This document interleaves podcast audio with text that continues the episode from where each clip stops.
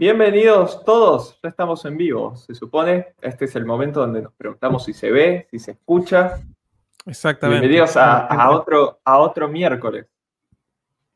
Así que ese es. El, el, tradicional miércoles, así es. El tradicional miércoles, tal cual, tal cual. Somos 85, se va sumando gente. Siempre es la, la típica. Un primer ratito.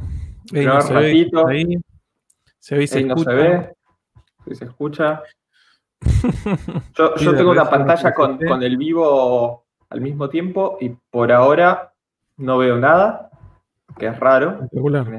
Hay, menos delay. A ver, voy a ver si, si recargo. española provenzal, por ahí, todo. Ahí volvió, ahí dicen, se ven 4K. Excelente. Estás tomando. Espectacular. 4K link directo, HDR, RTX on. Hola Samuel. Excelente. Nuevo, te Samuel Fuchs, bienvenido al canal. Bien. siempre. Muy poco conocido. desde el primer video. Eh, Además tiene el, colorcito especial por ser, eh, por ser miembro, todo. Por ser miembro, tal cual. Sí, igual no, no, empiecen, no empiecen con el saludame, soy nuevo, por favor. tal cual. A ver, a ver. Brian Garage dice, nunca les pasó decir chara de GTI cuando es chara de GTTI. Eh, es, es, algo que no lo corrijo porque es súper pedante corregirlo, se entiende perfecto a qué te referís, pero me, me, me, me, da un mini ACB cuando pasa eso. Eh, es tipo, dale, está, escrito ahí es GTTI, no es GTI. Sí. A mí me gusta porque lo puso con GT mayúscula y TI en minúscula. O sea, se tomó el trabajo de, de soltar el shift ahí. Exactamente. Ay, ay. Bueno, ¿vos qué estás tomando, Lucas? ¿Estás tomando Yo estoy tomando una, una porque justo ahora vine a, ayudar a un familiar con unas cosas, así que me toca el vivo desde acá. ¿Cuándo te llegan, ¿cuándo te llegan las, las, cervezas? En realidad ya llegaron, ya llegaron, me estaban escribiendo ayer, me dijeron, yo entendí como que no se habían enviado en un principio, pero aparentemente llegaron y están en el depósito como hace una semana, así que me escribieron el otro día y me dijeron, che Lucas, ¿cuándo vas a ir a buscar las cervezas? Yo digo, ¿cómo? Ya, ya, están en el depósito. Así que tengo que ir a Barracas a, a buscarlas. Capaz hoy mañana. ay, ay. Sí, así que ahora estoy tomando una, una Stella que había Estela, no, no Stella, que, que había por ahí. Hoy no, hoy no tengo ninguna. Ninguna, ninguna. ¿Cómo se llama esto? Artesanal. Artesanal. Yo hoy. Yo hoy lo único que cambié, o sea, ven y parece que es un jugo de naranja, parece un como si fuera un jugo, un jugo tang de naranja, no. Es eh, gaseosa de pomelo, Hoy es paso de los teros, de los teres. ¿eh? De los teros. Eh, de los teros, paso de los teros, con, eh, ya me aburrí de con, qué cosas mezclarlas, esta vez le puse Aperol y funcionó.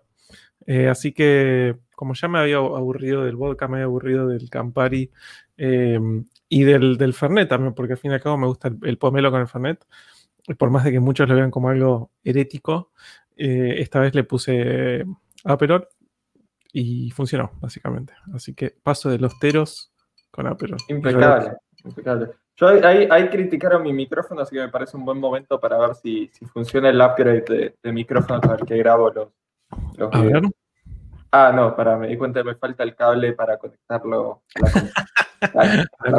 vamos a seguir con, con micrófono en, en, baja resolución. Pomelo con chinar también, como dicen ahí, es muy bueno pomelo con chinar, es espectacular. Ay, ay, ay. Así que bueno. Bien ahí, buena, buena, buena combinación. Sí, y bueno, después, como siempre, cafecito. Para después. eso, nunca puede faltar. Vos hoy no tenés la Monster, no tenés un Red Bull, no tenés nada. Hoy no tengo nada, pero tengo un as bajo la manga, que es que me, dormí, quedé dormido y dormí como tres horas de siesta, así que... debería, estar, despierto para, siempre ahora. No me voy a poder dormir como hasta las 5 de la mañana. Muy bueno. Muy bueno. Bueno, como siempre, esto es a la gorra, así que ahí aprovecho el comentario de Fede para decir que los superchats son más que bienvenidos. Eh, son, Exactamente. Si alguno tiene una consulta y quiere darle prioridad 100%, esa es la forma de, de hacerlo.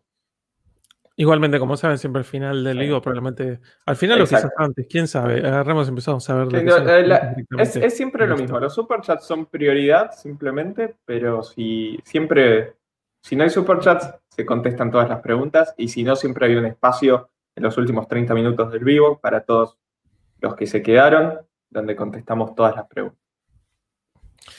Así es. ¿Y vos tenés alguna novedad, Lucas? Del, del- Yo tengo, yo ¿De tengo la novedad que, eh, a ver, uff, sí, tengo del el A3 ya lo están poniendo en la caja, así que debería estar estas, debería estar o el viernes o el lunes de, de la semana que viene. El alfa, eh, hablé con Talleres del Oeste eh, y les dije, si lo van a pintar esta semana, avísenme, así voy y filmo. Me dijeron, no, no, ya está todo pintado. El sábado lo armamos y lo entregamos la semana que viene. Así que seguramente Ya. vaya a filmar el, el armado el sábado, o si no, voy a filmar el, el- el proceso de entrega final. Eh, así que estoy muy contento. Es, un- es siempre una buena respuesta cuando llamas a un mecánico, chapista, etcétera, esperando que no esté algo listo y de repente te dicen, no, ya está todo. Ya está hecho, tal cual. Qué bueno. Ya está. Y el charade, tengo un video muy, creo que es gracioso el charade, es lo más cercano a un video de mecánica que van a ver en el canal, que es que les cuento así como adelanto a los que están viendo esto, yo venía manejando, de hecho justo me vi un suscriptor que, que me dijo que, que participa en todos los vivos, así que si está por ahí, salude. Eh, pero bueno, estaba andando por una avenida y de repente se me cae un cable así en, en los pies. Eh, Se, se me, se me enreda un cable en los pies. Yo lo miro y digo, este es un cable de una alarma vieja que tuvo alguna vez el auto. El auto ya no tiene más alarma. Así que digo, este cable, ¿de, de qué sirve? Lo pateo fuerte al costado para que me deje de molestar porque me está incomodando realmente y en cuanto lo pateo, ¡tuc! se apaga el auto. Yo venía, venía manejando, venía a 60 y de repente en cuanto pateo el cable, muere con ¿Todo tipo luces, todo? O... todo. Ahí, ahí Rodrigo ese dice que ya lo conté, creo que lo conté la semana Sí, pasada. puede sí, lo contaste, lo, lo contaste tal cual, exacto. Bueno, entonces hago, a- acelero, acelero la cuestión. Vino un amigo, bueno, me quise hacer yo el que, el, el que lo arreglaba, básicamente, quise arreglarlo yo, porque según lo que había visto en YouTube, era súper sencillo en el sentido de simplemente tenés que puentear la, la alarma. Em, y, y- y listo, y básicamente así la, la desactivas. Eh, y cuando... Tenías el, el, el Tenía, Deadman tenía el- te- exacto, tenía el Deadman Switch, el botoncito. Un amigo que es, que es, es desinstalador de alarmas me dijo, si ya no tenés alarma y lo único que te queda es ese switch, cortalo, pegá los cables y va a andar bárbaro. Eh, y efectivamente hice Hace un empalme, te dijo probablemente. Hace un empalme, exactamente. Yo dije, un, em- un empalme de cables, lo sé hacer, no escapa a mis conocimientos técnicos, vamos, vamos con esa. Me fui, agarré la tijera, corté los cables, los pelé, hago el empalme y en cuanto hago el empalme empieza a sonar la alarma más fuerte que escuché en mi vida. O sea, el auto que no tenía alarma de repente apareció con alar- con alarma. Y no solo no tengo, o sea, no tengo ni un controlcito de la alarma, no tengo nada. Me empezó a sonar esa La alarma y fantasma. Lo único que hice fue, perdiendo la mitad de mi audición, abrir el capó, desconectarle el borne de la batería y, listo. Así se cayó, pero de repente pasé de un auto que lo podía usar apretando el botoncito a un auto que no lo podía usar porque sonaba la alarma. Y además no tenía chispa, porque en cuanto hice eso, funcionó durante 10 segundos y enseguida se ve que se, se activó algo en la computadora de la alarma que estaba guardada que le dice, si te hacen un empalme, corta todo. Em, Así que ahí dije, bueno, bajé el, el- el panel, saqué el panel de plástico que está abajo del volante, vi un video de, de Scotty Kilmer casualmente que te dice cómo desconectar una alarma vieja Muy y te bueno. muestra, el, el video está buenísimo, te muestra que, que hay un- dos conectores, vos sacás un conector, lo conectás al original y listo, ya está resuelto el problema, desactivaste la alarma. Y listo, esto va a ser una pavada. Y cuando saco ese panel, me di cuenta que hay una maraña de cables que no tienen nada que ver con la prolijidad que había en el video de Scotty Kilmer. Y digo, no, es- es- es- esto, es, esto es a otro nivel, a otro nivel completamente. Empecé a seguir los cables para ver qué pasaba y, y no pude llegar a ningún lado. Este es un empalme que, O sea, no, sabía ni, ni, qué empalmar ahora, ni qué conector desconectar, ni nada. Así que lo llamé de nuevo a, este amigo que es, desconector de, alarmas, eh, o más bien tiene experiencia desconectando alarmas, y le dije, si podés venir a darme una mano, más que agradecido. Yo esperando que viniera y me dijera, es una pavada, en cinco minutos lo hiciera y quedara como y me quedara sintiéndome como un tonto diciendo, ok, listo, esto podría haberlo hecho yo tranquilamente. y cuando llega, de repente mira la maraña de cables que había ahí y entra cara de ataque de pánico directamente, tipo Vietnam flashbacks. Tal cual. Eh, y, de repente dice, ¿quién fue el que hizo esto? Y todo eso está filmado, todas las puteadas de, pobre. Ah, casualmente este amigo es, es, miembro del canal y está siempre en los vivos. Capaz esta hora es el famoso El Macho Mostacho, a quien agradezco muchísimo por haberme, por haberme salvado. El Macho Mostacho me salvó. Bueno, y cuestión que se quedó como cuatro horas eh, sacando cables, cortando cables, desconectando todas cosas encima se sacaba una centralita, una computadora de la alarma y aparecía otra y aparecía otra. Cuestión que el auto, esto es insólito, ahí, voy al super chat y al nuevo miembro. Cuestión que el auto no tuvo una alarma en su historia, no tuvo dos, tuvo por lo menos tres. Entonces estaba la segunda alarma empalmada sobre la primera alarma, que a su vez la tercera alarma estaba empalmada sobre la segunda alarma. Y, todas alarmas que eran como... Cánceres de, alarmas. No, y era, y, era, como una excavación arqueológica, porque la, la última alarma era, se veía que era un modelo más moderno y la primera era prehistórica. Eh, así que de repente estuvo, estuvo cuatro horas eh, después de sacarle todas esas alarmas, ahora tenés más chispa, me imagino. O sea, el sistema eléctrico lo tenés como. Debemos, eh, haber sacado medio kilo de cable. No, no, es chiste, o sea, eso está en. Reducción de peso y más chispa, porque tenés menos carga sobre todo el sistema eléctrico. No, no, pero eh, era, encima, encima te das cuenta la depreciación del auto, cómo fue perdiendo valor a lo largo de los años en la prolijidad de, cómo estaban puestas las alarmas, de la instalación. La primera alarma estaba toda soldada con estaño, con conectores, con, con, con, termocontraíble, todo, todo súper prolijito. Exacto. Y la última alarma era tipo todos empalmes, cinta aisladora por todos lados y, ya está. Tal cual. Fue era Alarmaception. Alarmaception, exactamente. Y acá tenemos a Gonzalo González. Muchísimas gracias, bienvenido como miembro del canal. Eh, y tenemos un super chat de Maximiliano Ini. Muchas, muchas gracias. Viene ahí con el aplauso. Eh, buenas, vi el video del DS3. ¿Qué otros autos más económicos trae el sistema de corrección de carril? ¿Podrían explicar ese sistema un poco más? Saludos. Muchas gracias por ver el video del DS3, que no lo vio nadie especialmente el último. Eh, sí. ¿Qué otros autos, más económicos? La verdad que no tengo idea. Se, me, fue de la, punta de la lengua un auto que se lanzó hace poquito económico, que tiene en su versión más cara sistema de corrección de, carril. Ahí en, los comentarios alguien va a poder decirlo. Em, seguro. vi, vi, la nota en Autoblog que decía lanzamiento, ta, ta, ta, y la versión tope de gama tiene el sistema de corrección de, de carril. Em, pero sí, hay, hay, básicamente son pocos los autos con sistema de corrección de carril. ahí dicen 208 y Versa. Mira.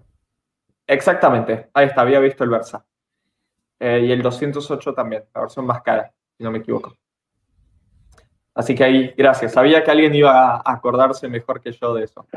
Em, básicamente lo que tenés con sistema de corrección de carril son distintos niveles, ¿no? No hay dos sistemas que sean iguales en ese sentido. O sea, si nos vamos al extremo, hoy por hoy creo el sistema más avanzado lo sigue teniendo Tesla, que básicamente puedes meterte por un camino hiper sinuoso, puede hacer cambios de carril, puede hacer lo que sea de forma autónoma. Y luego tenés el sistema más básico, es el sistema de corrección de carril, que es como tiene, por ejemplo, el Ford Mondeo, como creo que tiene el 208, que no, no interviene nunca y lo único que hace es que si ve que te está yendo sin poner el guiño hacia las líneas de, la calle, del carril, te da un pequeño nudge, un pequeño eh, empuje del, volante, apenas perceptible, te lleva de nuevo a, la trayectoria central.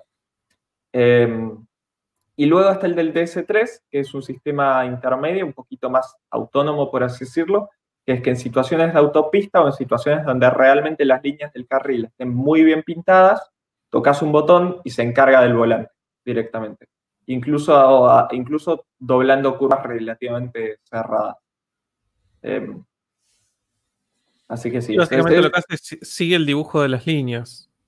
Exactamente. Hay algo que algunos es que hay algunos que, no te corrige, sino que básicamente vibra un poco el volante como para avisarte. Exactamente.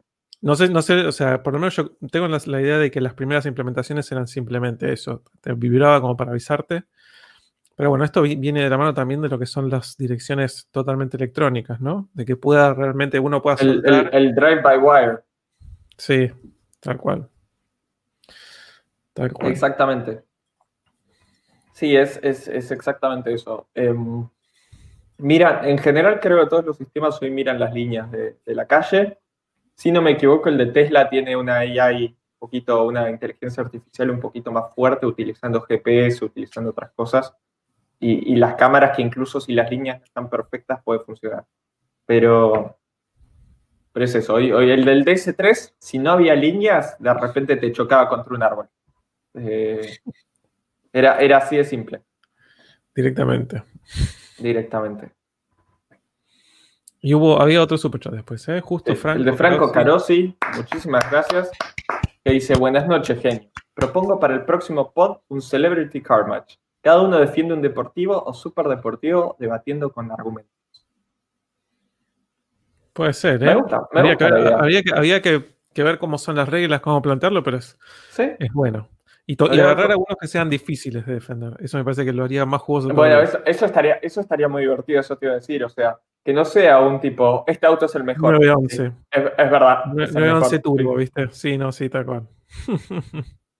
Igual todos tienen algo que se le puede, que le puede decir, bueno, todo bien con el 911 Turbo, pero seis cilindros, viste, como pueden tener ocho, pueden tener diez, pueden tener doce, como que siempre algo uno le puede criticar o decir. Ni, hablar, o, incluso el turbo ese, si no me equivoco, eh, siempre el, punto flaco fue la cifra cruda de potencia.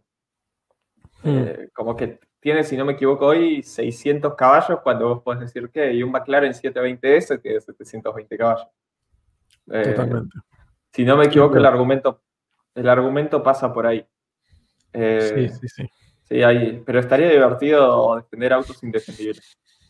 A ver, porque, Nano, alguien compra los autos indefendibles. O sea, cada tanto veo, esos, cada tanto veo esos autos que digo, ¿quién compra este auto? Y bueno, hay, no sé, 30 personas por, en el mundo que compran un, ese auto. Que vos decís, ¿quién, ¿quién se compra eso? Así que algún argumento tiene que haber.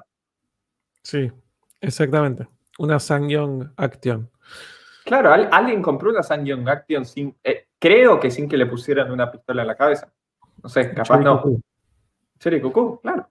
Alguien dijo, puedo comprar por más sí. Es, exactamente, es esos autos. Y, y, hablo de cero kilómetros. O sea, quizás en el usado decís, bueno, el Cherry Cucú vale la mitad que un Gol. Decís, me compro un auto más moderno.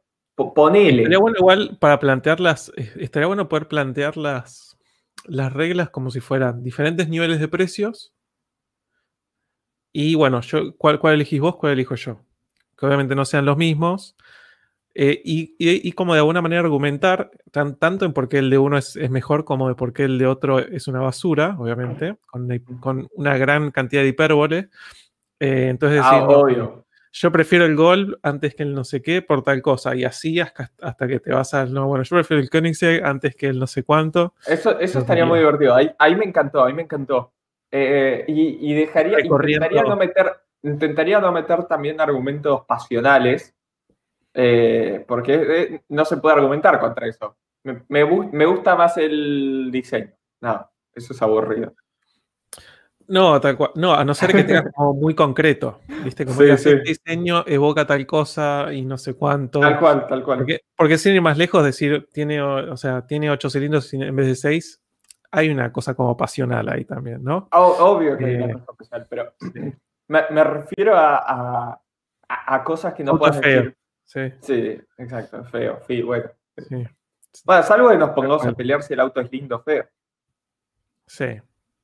Sí, sí, tal cual. sabes que me, es muy gracioso porque ahora que repetiste toda la historia del charade, me hiciste acordar a, algo que me quedó a mí de cuando vos lo estabas contando la última vez. Es que a mí me pasó algo muy parecido a esto que vos decías, de, estar manejando y que de repente el auto se apague eh, en la RX7, hace muchísimos años, hace muchísimos años. ¿Qué es lo? O sea, yo estaba volviendo el laburo con la RX7 y de repente, o sea, convengamos eso, que era, tenía coilovers, era un auto que era bastante duro, bajo, eh, con chanta 17, que para ese auto es la medida más grande que le puedes poner sin que se transforme en asquerosidad.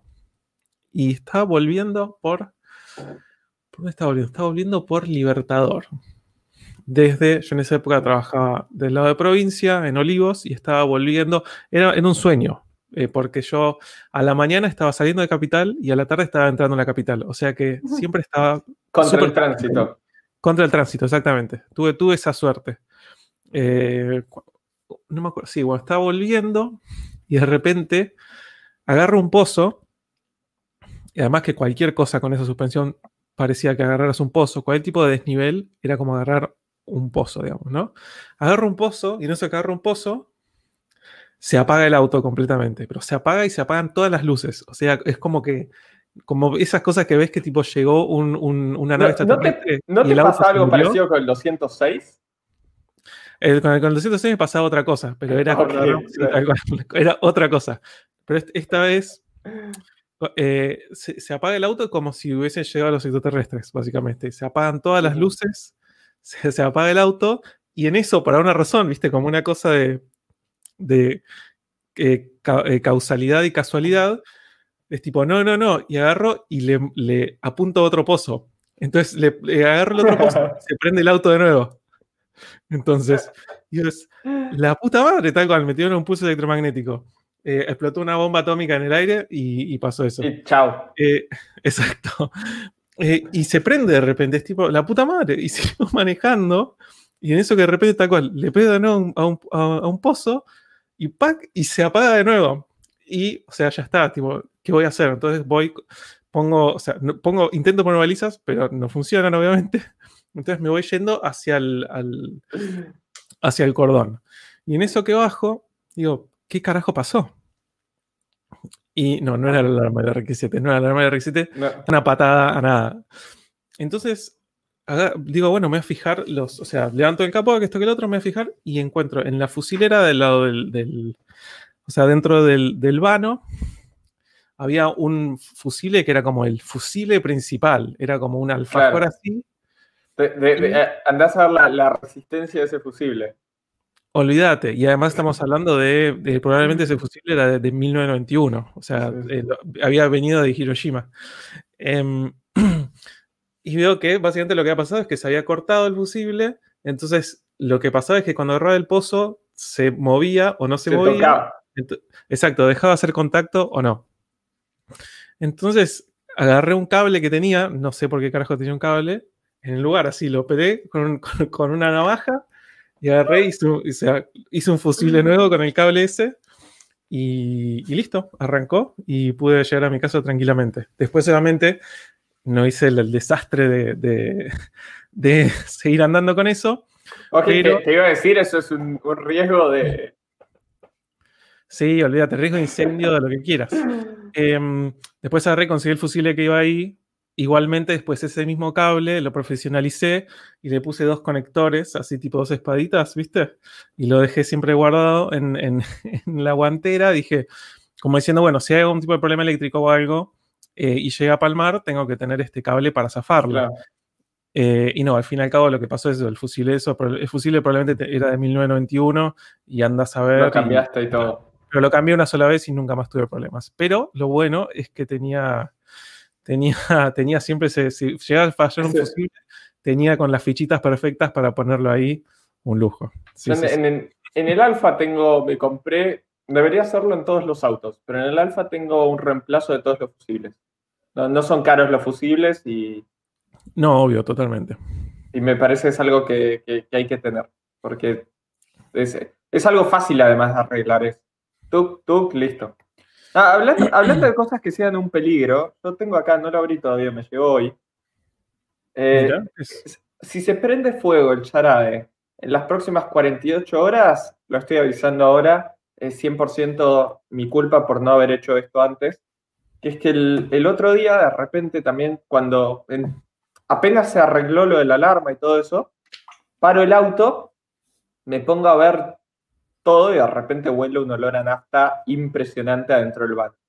Me doy cuenta que por el carburador está goteando nafta, pero casi un chorro, eh, sobre parte del escape, eh, que nunca es algo positivo. Así que, nada, compré las, juntas, compré las juntas del carburador y estoy intentando no usar el auto porque es un peligro. Eh, porque es, es, posto un chorro de nafta sobre el escape. O sea, no, es que cae una gotita cada tanto. Espectacular. así que si estoy, estoy viendo de no usar el auto en lo posible y ya aviso que en 24 horas voy a llevarlo a algún mecánico de barrio que cualquiera sabe cambiar juntas de un TLD. La junta es impresionante. El juego de juntas, ¿sabes cuánto sale el TLD? 300 pesos. Eh, literal. O sea, un, cuarto de kilo de helado, básicamente. Exactamente, exactamente. la, mano, la mano de obra debe ser otros 300 pesos. Eh, hay, como dice Fede Grego, consume el chará de 22 litros cada hora de cochera. Bueno, de hecho, en parte porque están dando súper gordo ahora, tengo, tengo que, carburarlo casualmente y en parte posiblemente por esta pérdida. El último tanque de nafta ya me había sorprendido que había hecho 8 kilómetros por litro con el chará. Le dije, mirá que le di a fondo, pero tampoco tanto, y es un 1.3. Sí. Qué genial. Sí. Así que voy a, Hay una cosa de la receta que yo le había contado que se me vino a la cabeza con esto de auto que se apaga, que fue cuando le habíamos puesto, eh, con Rubén lo habíamos hecho esto, que le habíamos puesto el, cambiado el, el viscoso, el ventilador viscoso, que tienen clásico muchos, muchos motores, por el electroventilador, y habíamos conectado el electroventilador al ramal eléctrico donde estaba el encendido. Entonces, cada vez que se, cada o sea, me pasó eso cuando lo puse, instalamos, perfecto, funcionaba. Después, bueno, lo saludo, re no sé qué, me voy. Que esto lo, terminamos instalando en la calle, en la puerta de su casa. Eh, y cuando de repente para un semáforo, que es donde se tiene que prender un electroventilador, básicamente, ¿no? Pues no se está moviendo, no, te está moviendo el, auto, no está circulando aire por el, por el radiador, entonces ahí es donde se prende el electro. Y en el momento que se prende el electro, se apaga el auto. Entonces, el electro en eso de prenderse, eh, tiraba, o sea, pedía tanta, tanta energía, por, ponerlo de alguna manera, que básicamente mataba todo el ramal, le, todo el ramal del encendido lo mataba. Qué, electro le habías puesto una turbina de 747 de, la refrigeración? No, se ve que justo ese ramal no, no le llegaba, no tenía la cantidad de amperes o lo que acá sea. Y entonces era la puta. Bueno, al fin y al cabo, al, día siguiente fue agarrar y tirarlo directamente a la batería en vez de que de estar usando el ramal del encendido. Fue muy, muy divertido. Em, ¿Qué te iba a decir? Y me hiciste acordar también, me acuerdo cuando estábamos armando, eh, es una técnica que la, copiamos de James May. Eh, cuando estábamos armando el motor de la, de FC, de RX7, tiene eso, en sí el Wankel es como muy chiquito y está como muy abajo y muy, atrás, muy cerca del, del cortafuegos, de lo que es la parte de atrás del vano, digamos, ¿no?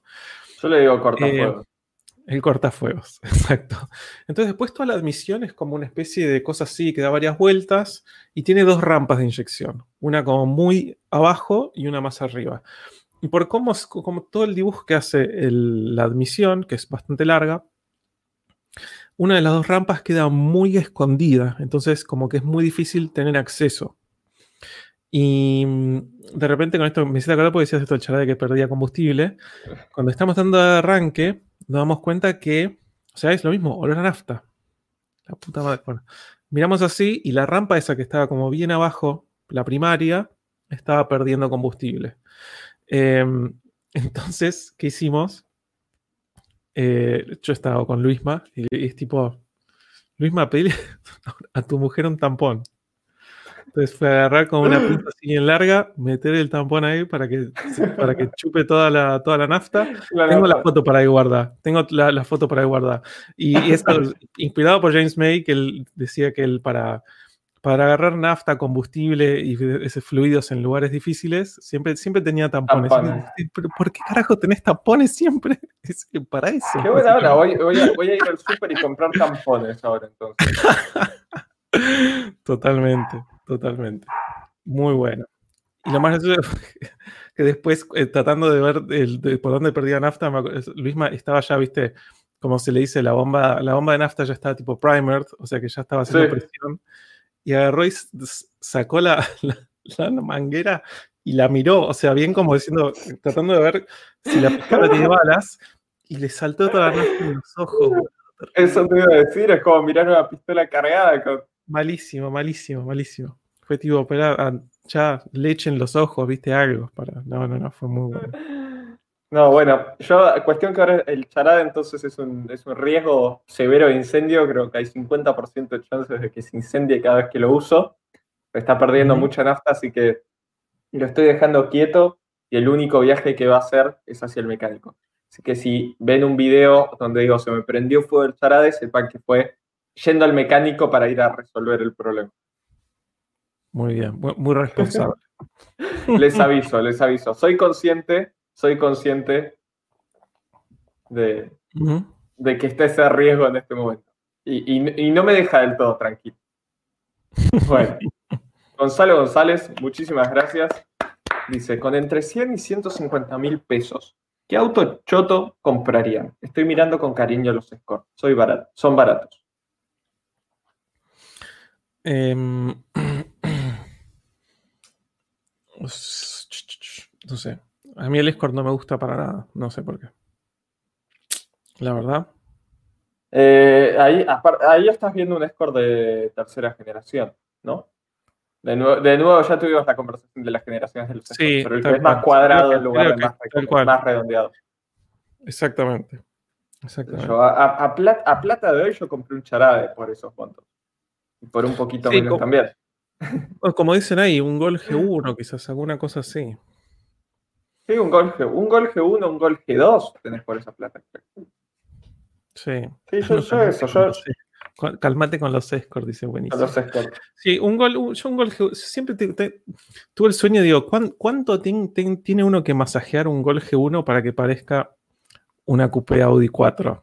Que ta- te termina así cuadrada y todo, ¿no? Mucho. No, No, a no para transformarla ni para hacer ninguna truchada, pero digo, eh, como para realmente, si, si uno ve una coupé Audi 4 y es, es, es, es linda estéticamente, ¿cuánto uno le tiene que hacer estéticamente para que sea también así un auto atractivo? ahí Brian Garage dice, yo por 100 mil capaz me compro un GTI. ¿Te compras un Gol GTI por 100 mil pesos? Mira, buena, buena pensé, pregunta. los, pensé los Gol GTI estaban mucho más caros, el 2 litros.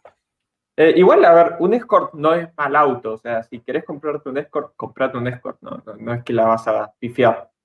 Es un auto por el que se consiguen repuestos, que es sí, relativamente simple. Em, está, está perfecto. Dicen, así un que- Fiat 147 parece un A86. A86, Muy bueno. muy bueno. Eh, yo, a mí, ah, yo me compraría un Mitsubishi Colt, ponele, por tirar un número. No sé, no sé, a, qué- no sé a cuánto están, o sea, a ver, me, me voy a fijar ahora, porque Sí, no, creo que haya Colt tan baratos. Es un auto muy me lindo. acuerdo, cuando compré el Charade costaba lo mismo el Colt que el Charade, sí, hay un, hay un Colt Mira. por 135 mil, uno, que vamos a ver en qué estado está. Eh,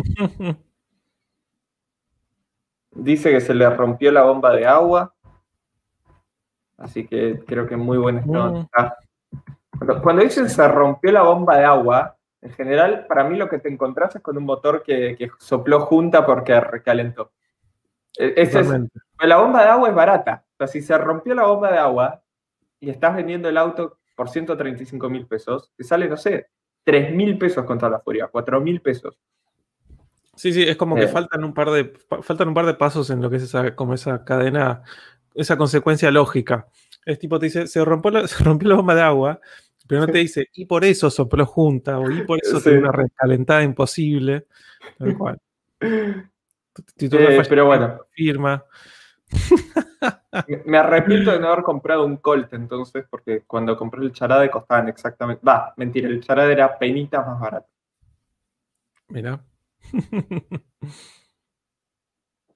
Em, pero bueno, yo compraría un. Hablando así de autos nacionales, yo compraría un Gol, un Gol G2 o G1. Sí. Sí, sí. Estoy de acuerdo. Es, de, ese tipo de autos los que, los que más me llaman. Eh, quizás, no sé, te alcanza para un Fiat Palio 1.6, pensando así, tal vez. A ver, voy a buscar. Creo que esto nos pasa a todos. Estamos todos un poco perdidos en cuanto a precios. O sea, no sé, no sé cuánto valen los autos en Argentina, ni en dólares, ni en pesos, ni en ninguna moneda. No, los palios están más caros. Como que tenés que entrar ahí a Mercado Libre y decir, bueno, estos son los precios ahora, qué sé yo. Sí.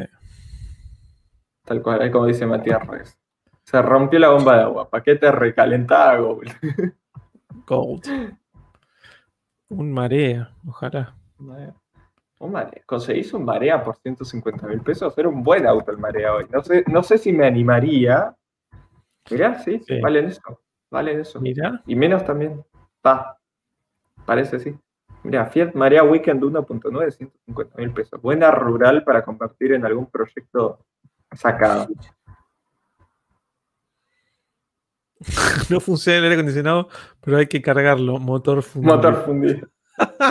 No, cuando la típica cuando te dicen no funciona el aire acondicionado, pero hay que cargarlo, es compresor. En realidad se, se murió el compresor y el compresor sale 70 mil pesos, no sé, mil dólares.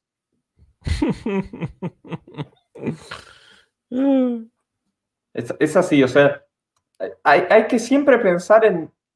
El, tema es así, si tienes un problema que a priori es una pavada, es muy poco probable que el dueño no lo haya intentado solucionar. Más si, si está en su mejor interés vender el auto.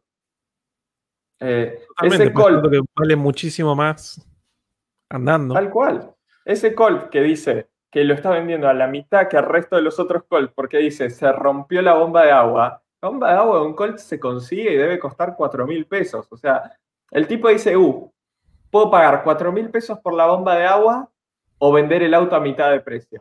Y lo más probable es que no sea solo la bomba de agua. Ah, dicen 40 mil pesos el compresor del aire de la veo con mano de obra incluida. Y eso es un compresor barato, te digo. Eh, Sí, desde ya cuando a un auto te dicen que le falta carga es que hay algo pinchado en el sistema, si no, no pierde la carga. Pero en general arreglar una pinchadura del sistema de aire acondicionado no es algo demasiado complejo, en general. Te piden que muestres el Colt. Mostrar, ah, mostrar el Colt. Uf, no tengo la segunda pantalla. Eh, ah, lo voy a mostrar desde el celu. A ver. Tengo la segunda pantalla acá conmigo. Dale que se puede igual, ¿eh? Sí, lo muestro, lo muestro con el celu. Muestro el celu, esa es la, solución tecnológica. Es este, mira, el, Colt violeta este, lo, van a ver en Mercado Libre, que se ve, ¿se ve más o menos? Sí, se ve increíble. Es ese, tiene esas fotos. ese, interior tan típico de Colt. El interior se lo ve bastante bien dentro de todo. Y ahí está la descripción, donde cuenta todo, es el Colt a ver si hay alguna distancia en la que se pueda leer. No, parece no, porque no, no ¿Cuánto está uno? ¿Cuánto está uno que no, que no le hayan reemplazado? este, este, está 130, este está 135 mil pesos y después hay uno que tiene, que parece está chocado todo el, todo el frente desarmado por 150 mil. Y después, ah, mirá, epa. Este, se lo voy a ver, a ver qué dice la descripción. Mira. Se pasó un superchat, ¿eh? También. Ah, ahí, ahí va el superchat. ahí, ahí, ahí marco el de Gonzalo González. Mirá, hay por 230 mil pesos al que le interese, el que quiera hacer una buena compra. Oh, va, no, pongo las manos en el fuego por este auto porque no lo fui a ver ni nada, pero se ve interesante. 230 mil pesos, Colt 1.8 GTI, que si no me equivoco tiene 140, 150 caballos. 140. 140. Viene con llanta Senkei, Está, bastante bueno. Se, lo ve, o sea, tiene, necesita su cariño de chapa y pintura, como mínimo. Pero. Uy. Por, sí. por 230 mil, no me parece una mala compra. Bueno, Gonzalo González dice: el Colt me gusta desde chico, pero están detonados. Es algo igual que excede al Colt. A mí también siempre me gustó. Fue el, primer auto de, mi mamá, de hecho. Un Colt. un Colt eh, carburado, modelo 94 o 95, no me equivoco. Sí, a mí el primer auto me gustó. Más, un amigo tenía un, Lancer GTI que tiene el mismo motor, creo que es 4G93 mm. o 4G64, una cosa así. Y sí, anda muy bien, es un muy lindo motor. Es un muy lindo motor. Exactamente. Eh, pero ese, ese Colt GTI no está. Me, me quedé pensando en ese auto. Sebastián, muchas gracias. ¿Cómo me hubiera gustado que le compres el palio a tu abuela y lo prepares para los trajes? Pido prioridad para comprar ese charade o el palio. bueno, en, realidad compré el charade porque quería algo que trajera las mismas sensaciones que me trae el palio. voy a ser completamente franco, Sebastián. El palio es un auto que a mí, eh, a ver, es un auto en el que prácticamente crecí, o sea, es un auto que, que, me vio crecer y en el que aprendí a manejar en parte, o sea, fue uno de los autos en los que aprendí a manejar. Es un auto que uno de mis primeros recuerdos cuando tenía tres años es ir a la concesionaria y, retirar el auto cero kilómetro con mi abuela. Eh, es, un auto que, me hubiese dolido eh, en el alma llevarlo a un track y prepararlo y, cambiarlo todo. Mi abuela todavía maneja, tiene 76 años, así que todavía le, y supongo le quedan un par de años de manejar, pero ya está todo charlado que el día que deje de manejar el día que diga ya, ya no estoy apta para, conducir un, vehículo, ese es el día que, yo me quedo con el palio. Ya está todo charlado que ese auto va a ser, va a ser mío. Y mi idea con el palio es un auto que sea quedármelo, no venderlo nunca. Tal es un auto que no tiene demasiado valor monetario y aunque no tenga mucho sentido económico, es un auto que, seguramente el, día que esté en mis manos lo restaure completamente y lo use para ir a algún que otro evento de autos o algo así como algo distinto que nadie, nadie va con un palio base a un evento de auto. Eh, es, un auto que tiene, el, tiene 15 veces más valor sentimental que valor eh, monetario. Y el, el charade, charade, qué sé yo, es un auto divertido y la idea es que quede un auto divertido para pista. Un auto divertido y confiable para pista.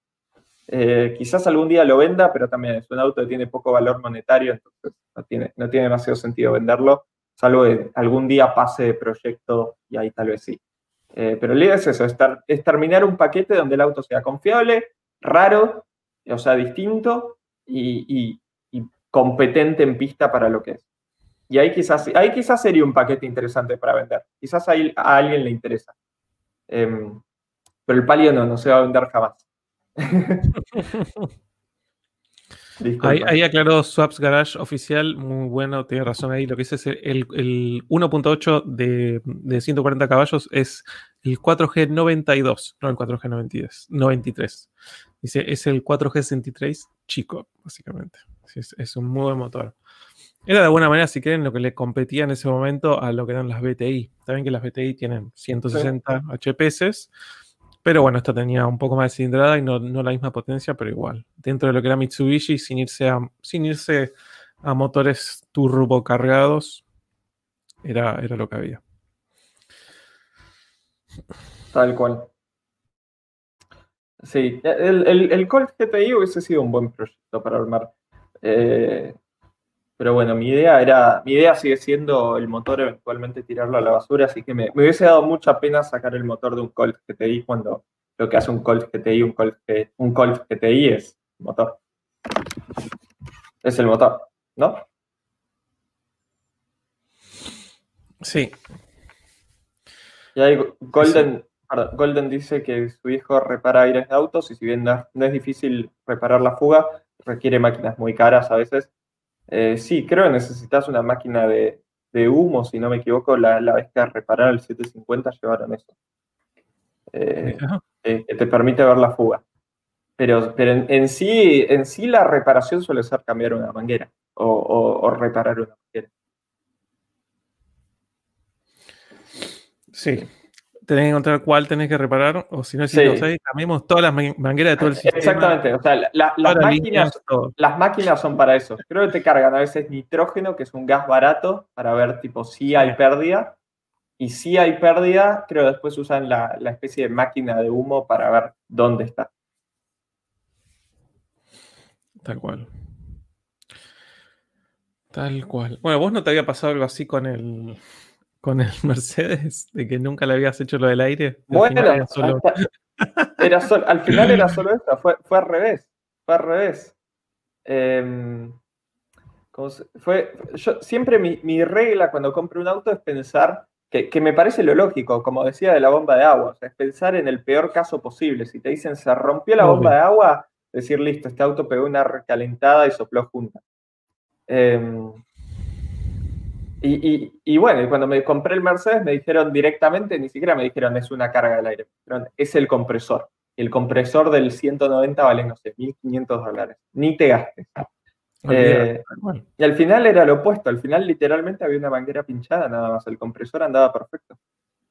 Se ve que en, algún momento lo habían cargado, pero se ve que no es suficiente, el compresor no había acoplado y dijeron, listo, porque si, Si, no me equivoco, acá alguien me puede corregir, seguro sabe más que yo. Si no tiene carga el sistema, ni siquiera acopla el compresor del aire.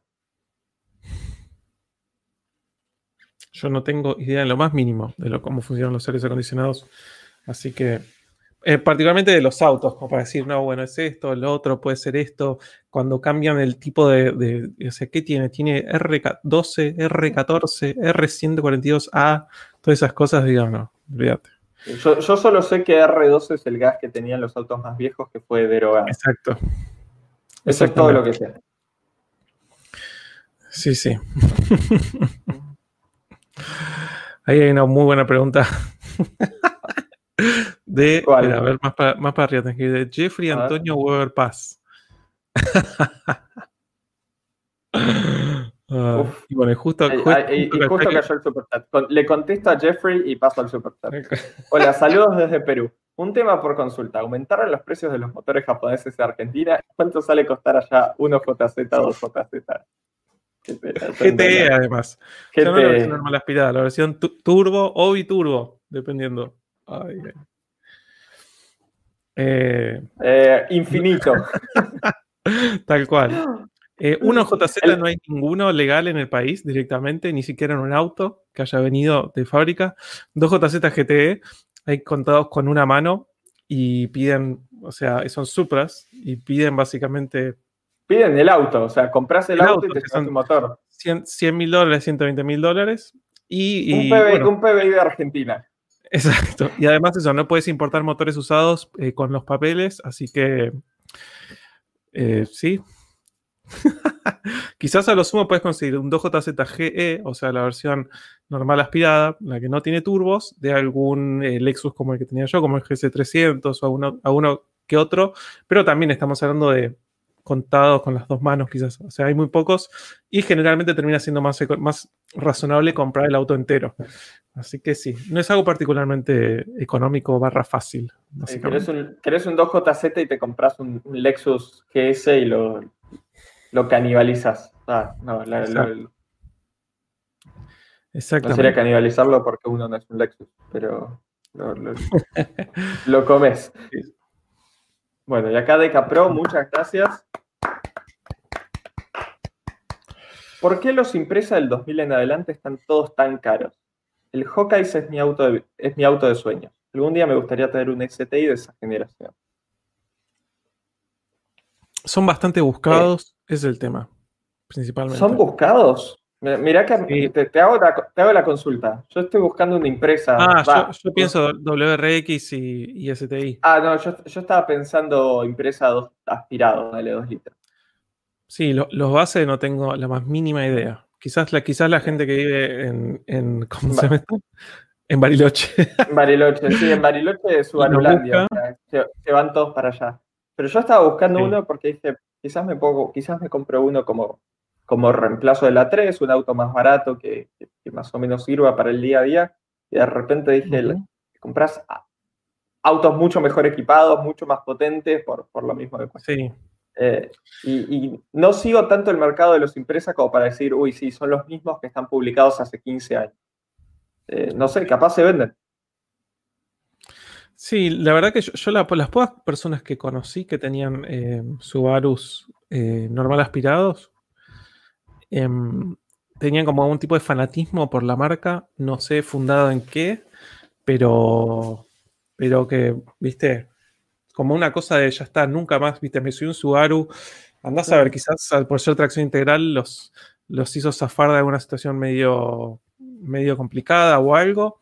hay, eh, una percepción de marca que, tiene Subaru que a mí me llama la atención. para mí Subaru es, bueno, es lo que es en realidad, es una marca de autos eh, económicos que tiene sus autos a nivel global hablando. Es una marca de autos económicos que tiene su, división o su línea de autos eh, deportivos, pero es una gama que, los autos comunes le compiten directamente a Toyota, a Honda, o sea, es, ese nivel. Y el otro día estaba casualmente en Autoblog, eh, hablando, que estaban hablando creo del impuesto al, lujo de los autos y uno dice, em, no, sé, no sé de qué marca estaban hablando, pero dice, esto, esto no, no, creo el Polo GT, eso no es un auto de lujo, los autos de lujo de verdad, dice, son Volvo, BM, Mercedes o Subaru. Digo, hay, hay, una que ahí no va. Mm. Eh, pero sí, hay, hay, como esa percepción de que, de que Subaru... Hay una percepción así en Argentina igual, ¿eh? De que Subaru... no, no, por eso digo, es, en Argentina, que un poco tiene que ver con el posicionamiento en precio de los Subarus nuevos, o sea, eh, es, una marca, es una marca que nunca le compitió en precio a Honda o Toyota como compite en otros mercados. Sí, y al mismo tiempo es eh, a nivel repuestos es más caro eh, un Subaru que un Toyota o un Honda. 100%. En Argentina, en Argentina. ¿eh? Es, más barato que las alemanas en repuestos y mantenimiento, pero, pero está por encima de, las otras. Sí, sí, estoy, sí. Estoy de acuerdo. Pero bueno, es, eh, algo que siempre me llamó la, atención el, posicionamiento que tiene en, el imaginario popular, en, el colectivo de, la gente en Argentina. Como que es una marca que, como si fuese rival de, Audi, BM, Mercedes, cuando en realidad en, ningún lugar del mundo, ni ellos mismos dicen somos una marca premium. Y, es muy interesante porque dice de 2000 en adelante, porque la realidad es eso, que en general los, todos los Subaru de 2000 para atrás están hechos pelota. O sea, si no están mecánicamente y ya soplaron 25.000 juntas y están bien mantenidos mecánicamente, siempre los ves y por alguna razón todo el exterior está pero destrozado por completo. Sin importar si es un Legacy, un Outback, un Impresa. Eh, y no 100% de acuerdo, nota lo mismo, nota lo mismo. No sé por qué, tal cual. O sea, lo único que me imagino es que se meten, como dicen, es por el WRC, que se meten por cualquier lado y no les importa nada pero me parece que debe ser más una de esas cosas de, uy, pegué un Subaru. Es como la gente que se compra un, E36, 316 o 318, que los hacen pero pelota, no los pueden mantener y después terminan todos masillados y, tipo esas publicaciones que tipo lo vendo como está, ¿viste? Sí. No, obvio. No, noto 100% lo mismo. bueno, acá tenemos otro super chat de Chris Tomeo o Tomeo. Muchas gracias. Dice, buenas genios, ¿cómo están? ¿Qué opinan del Nissan Sentra 2.0 2011? Creo que es B16, caja manual de sexta, para uso diario y familiar. ¿Dano? Por lo menos en lo que es la mecánica. No tengo idea, básicamente, eh, de ese auto. Em, la mayoría de los productos de Nissan, em, que son así los más descremados, mm, no me mueven un pelo. O sea, entiendo que es la competencia de Civic y del Corolla, pero nunca les vi el atractivo, sinceramente. Así que no, tengo ni idea de la performance, del desempeño, de la confiabilidad. Lo, lo único que me acuerdo del Centra 2011, si, si mal no recuerdo, es alguna que otra falencia o, falta en el equipamiento de seguridad. No me acuerdo si es que tenía solo doble airbag y ABS o si es que tenía seis airbags pero le faltaba control de estabilidad. Eh, que es algo en su momento, el, rival del Centra, que era el Bora 1.8, si no me equivoco, en precios, sí tenía, por ejemplo.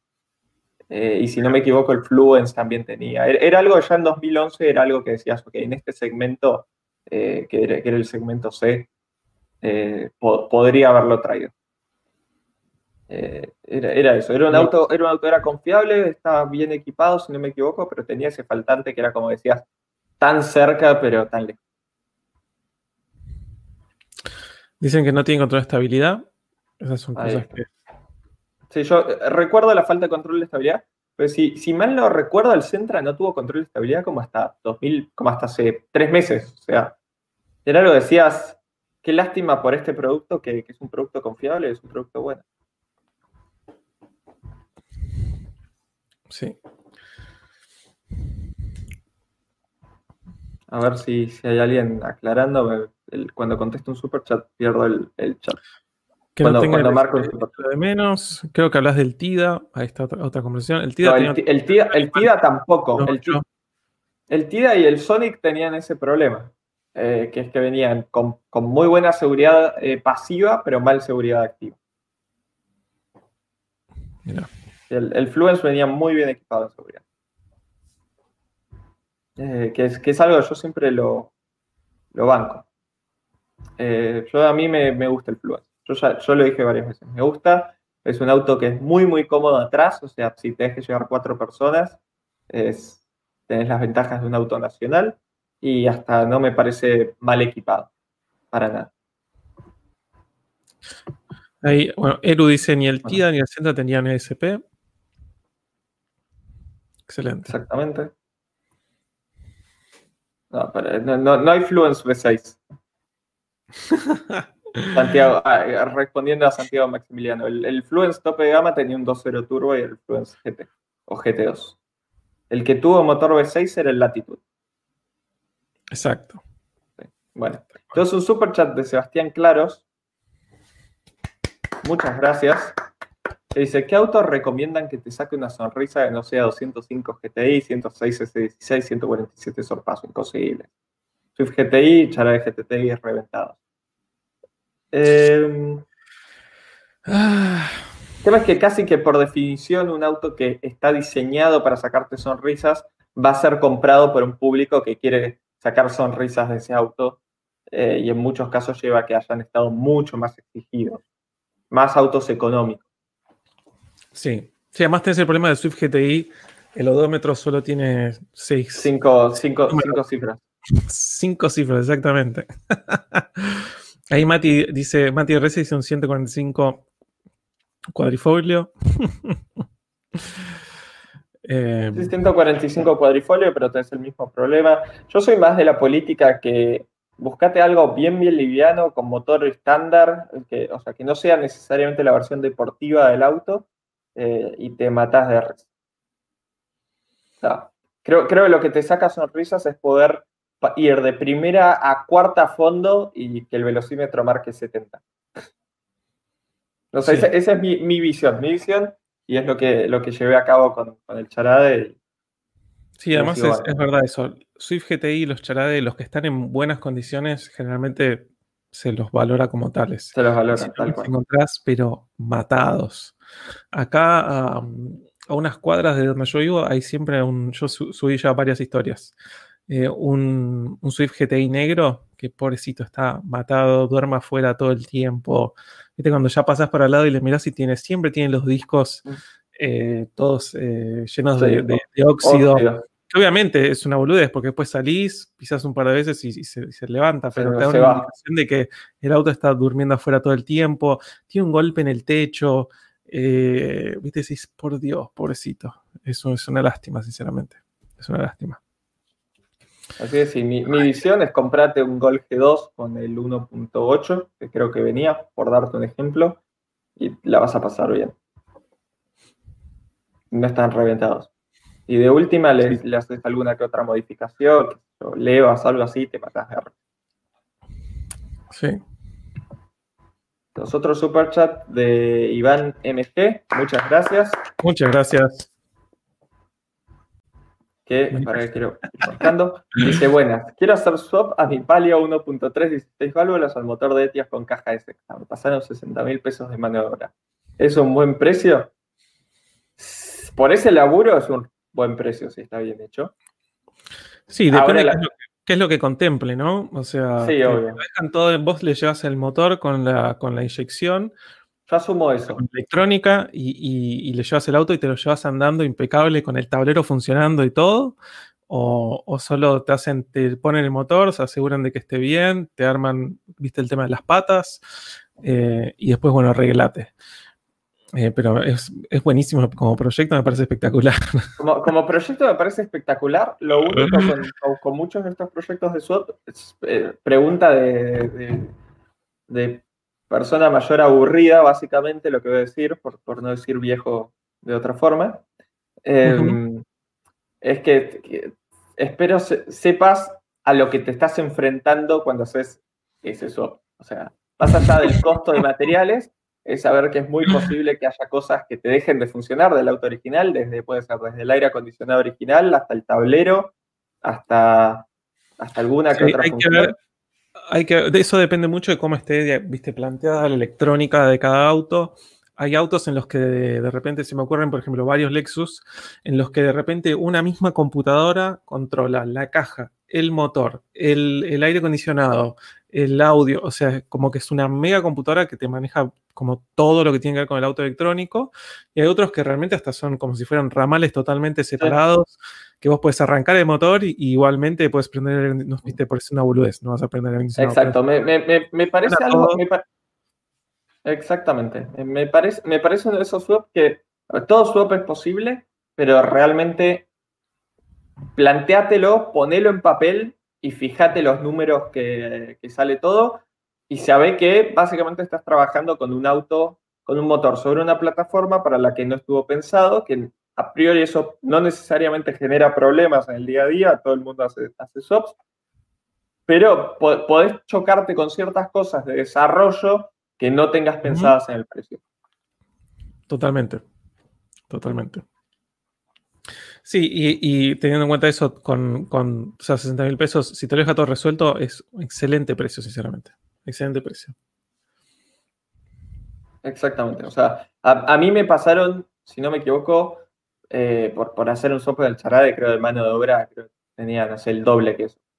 Eh, y eso incluía descuento por, por youtuber, todo. Así que excelente. eh, sí, sí, es, es un súper buen precio si se encargan de todo, ¿no? Bueno, bienvenido Lucas como miembro del canal. grande. Para los que no sepan, todos los miembros que sean rango alfa se suman al grupo de WhatsApp rango alfa. Pásenme su número de WhatsApp por Instagram. Tardo aproximadamente una semana en verlos a todos, en verlos todos los mensajes. Así que los, los voy a ir, los voy a ir agregando. Los voy a ir agregando. Ay, ay. Acá tenemos otro super chat de Fede Gregov. Muchísimas, muchísimas gracias. grande, Fede. Un genio, siempre presente en todos los vivos. Ay, ay. Eh, dice? hola Lucas Dano, saludos a todos mis amigos de Rango Alfa que ya se anotaron en el plan del quiz. Lucas, por favor, queremos ver test- este test del quiz paseando a Dano por autopista. Bueno, el- el- ese es un chiste interno del grupo Rango Alfa donde hay un fanatismo, parece, por el... eh, Es, es una especie de relación de odio para Renault Quid. Hay fanáticos y detractores del Quid, así que ya prometí que voy a hacer un test del auto en cuanto pueda, pueda conseguir uno para, para probar. Si alguno tiene un Renault Quid y me lo quiere prestar para, para hacer un test en el canal, más que bienvenido. Además, el Renault Quiz ya tiene, tiene su plan de, de- ¿cómo se llama esto? 120 Plan- cuotas, chicos. Lo sacan en, en, en 10 años. Qué genial. Qué genial. Licitación a partir de la cuota 87. Tal cual. 120 cuotas. Qué locura. Sí, sí. Ya, ya casi está en un, ya casi un millón de pesos un quiz. 952 mil pesos. Empiezan. Tal cual. Bueno, otro super chat de Mariano Farfán. Muchísimas gracias. Que pregunta, ¿qué comieron? ¿Tendrían un Kia Cerato o una Nissan Murano? La Liga. La liga. Totalmente. Eh, yo que comí, comí unas milanesas de pollo. Siempre me gustan las milanesas de eh, al horno, porque me gusta que sean más secas, con eh, de guarnición, brócoli y huevo duro. Así. Así, sí. Y mucho picante. Todo arriba tiene un montón de picante, obviamente. ¿Vos? Yo, ¿qué comí? Comí un comí pastel de papas Eh, nada del otro. Bueno, Todo, todo simple. No estaba muy muy rico. ¿No? Decirlo en voz baja, vas a quedar mal, ¿no? ¿Cómo vas sí, por eso, por eso Estaba riquísimo, estaba riquísimo. Tal cual. Tenía un Bueno, Kia no, Cerato. muy, no muy. ¿Tendrías Kia Cerato? Eh, qué sé yo. Eh, no me disgusta. El Cerato Coupe era fachero. El Cerato Coupe, exactamente, por más es Coupe. Cerato Es Coupe Coupe, no es auto- no es Coupe, No es Coupe Sí, exacto. Sí, es lindo. Es, es un auto lindo. Nunca tuve mucha idea de, mm, de motorización y demás, pero por lo menos estéticamente me pareció, me pareció interesante. Sí, sí. Eh, Nissan Murano, absolutamente. Estamos hablando de. durante mucho tiempo fue una de las SUVs, una de las camionetas más con mejor performance eh, que había sobre la faz de la Tierra. Eh, el motor BQ35DE, que era el mismo motor V6 de 3.5 litros de la 350Z, eh, andaba muy bien la Murano. Y siempre me pareció que a nivel diseño se destaca. Hay gente que la odia, le puede parecer horrible, hay gente que No, le puede parecer tenía muy bien equipada. no pasa Yo- desapercibido. Hoy usadas valen dos mangos. Yo, yo las recomendé en varios ¿Sí? videos. Son confiables, son buenas. Sí, y por alguna razón es como que siempre las vi como que en verdad era un producto de Infinity más que de Nissan. A nivel, viste, eh, lenguaje de diseño, no sé por qué. Siempre me, me pareció que era un poco más, eh, de un nivel más alto. Eh, eh, Eso me parece está. No, no estoy tan de acuerdo. A nivel diseño, para la época me parecía que era que tiraba un poco más para arriba. A, a- a mí siempre me pareció un Nissan Máxima en, vers- en versión SUV. Mira. Mira vos, Esa, fue, esa fue siempre mi, mi visión. Pero sí, recontra. Eh, y el, el, el Cerato Coupe con el 2.0, si, no- si mal no recuerdo, era un buen auto. Hmm. Acá Mura- Nissan tenemos Mura. Mura. Qué grande era un 986. Un Muchas gracias. Tengo una pregunta para los contadores que estén acá en el chat. Muy Pues yo, bueno. yo puedo- voy a responder con lo que creo que sé. Dice, el canon, cuota compuesta por capital e intereses. De un leasing financiero es deducible ganancias en su totalidad al 100% o al 35%. ¿Existe alguna limitación o restricción de montos? ¿Dano? Eh, ¿Vos yo no tengo idea, pero por tener la desgracia de, de- tener que lidiar con AFIP básicamente todos los meses, me voy a tirar porque apenas el 35%. En el Ah, mejor yo, de iba a los- decir, yo iba a decir 100%. Así que te- te- tenía entendido que se Pero- podía deducir en la totalidad, pero sí, quizás es 35%. ¿Quién sabe? Yo sie- siempre es mejor asumir lo peor y que de última la sorpresa sea positiva, Sé, básicamente. sé que entre los 409 que estamos hoy va a haber algún contador dando vueltas. Eh, Sí, seguramente. Ay, mira, mira, salió, salió mi, mi novia a decir que ella no cocinó, así que, que puedo decirlo en voz alta. Ay, muy bueno. Ay, Una genia, una genia. Bueno, y tenemos otro super chat de Saku D. Muchas gracias. Dice, buenas noches, chicos. ¿Qué auto fúnebre usarían como daily sleeper con Chibi? Citroën C4, Renault Laguna, Peugeot 406 o Ford Fairlane. Qué buena pregunta. auto fúnebre. Me recontra compraría un auto fúnebre, lo dije mil veces. Lo, dije Sí. mil veces, creo que en un par de videos. Me parece, siempre me parece algo divertido de, de ver qué onda. Pero son carísimos los autos fúnebres usados porque tienen mucha demanda. O sea, yo lo pienso como un chiste, decir, uh, me compraría un auto fúnebre como para hacer un par de videos, como para eso, pero la realidad es que las funebreras compran autos fúnebres usados porque carrozarlos de cero kilómetros es carísimo. Debe ser carísimo, totalmente. Sí. Sí. Eh, así que más allá del chiste, un auto fúnebre es carísimo en el mercado usado. Eh, creo que es distinto en otros países donde los autos fúnebres llegan a un punto donde son casi de descarte. Totalmente. Sí, bueno, eh, de todos esos que dicen, lo interesante para, el, fúnebre es que de- las primeras opciones que da son tracción delantera. Entonces, las modificaciones mecánicas que hay que hacer no son tan grandes, básicamente. Tenés que tirar un par de líneas, un par de mangueras, cosas así. Pero si es una tracción trasera, tenés que extender el cardan, básicamente. Sí, sí, sí, es un, es un, es un tema. El S4 fúnebre, eso es, eh, gracioso. Ese cuatro Sí. fúnebre. y qué sé yo, un Ford Fairlane así tipo medio auto, que eran los locos Adams, había algún, Sí, algún programa totalmente. tenían- Una cosa así, tipo. Sí. Exacto. Exactamente, creo, creo que va, va con esa onda, así, un, un look medio así, con V8, el V8, el, el- el motor del V8 tenía el Fairlane. No, es- Exacto. definitivamente. ¿Vos, Dano, coincidís? Sí, yo también, totalmente. Si bien como que sea una cosa medio psychobilly, ¿viste? Sí, exactamente, exactamente. Totalmente. Y acá me, me saltó un chat Sí, creo que sí. de Emiliano Sarlo, Qué grande Emiliano. muchísimas gracias, que dice, Lucas, ya tengo un amigo con un quid que lo presta para el test. Ojo, es base, ni levanta vidrios. Mejor, mejor, porque sería hablar, hablar de ese segmento de autos hiper económicos, cero kilómetros, y, y si, si a tu amigo no le molesta, eh, justamente mi, mi idea era encarar el video por el lado de decir, compraste esto cuando podrías haber comprado un auto con dos, tres años encima, ¿qué es esto? Es, es- es un segmento, es un segmento que no lo entiendo desde el punto de vista racional. O sea, no es que digo, ok, qui- quizás lo entiendo de alguien que lo compra por plan de ahorro, por algún tipo de, de- de cosa así donde el usado no era una Sí, alternativa. a, un, a un instrumento muy particular. Y gente, que tiene muchísimo miedo a lidiar con el tema de comprar un usado. De me van Sí, a sí, cagar, pero- va a estar mal, no sé qué, quiero que tenga la garantía. Yo conozco gente que tiene, tiene Sí. ese tema también. Sí, Sí. Y, y yo entiendo que hay un punto. El, el tema con eso es que no estoy diciendo que te compres un BMW con 25 años. O sea, te compras un Gol con 2, 3 años encima y no vas a tener problemas. O sea, es como comprar un, un cero kilómetro con la ventaja de que no se deprecia tanto. y Además, tenés un, un mejor auto que un Quid. Pero bueno, eso ya es otra cuestión. O sea, estoy diciendo que hasta un bueno. Sandero es mejor que un Quid. Si te, si, si te lo presta, hacemos también como en el DC3. Y me venís a buscar, salimos a hacer una vuelta. No, como, como decían antes, te llevo por autopista en el Quid. Tal cual. Sin levantar, sin que los vidrios, no sé, sin vidrios directamente. Por eso, como dice, Le- Ay, como dice. Leo ahí 1223, dice hasta autos del Mercosur de antes lo dan vuelta. Ese es el tema, o sea, es un auto, decís, ok, quiero un auto que sea barato de mantener, barato de repuestos,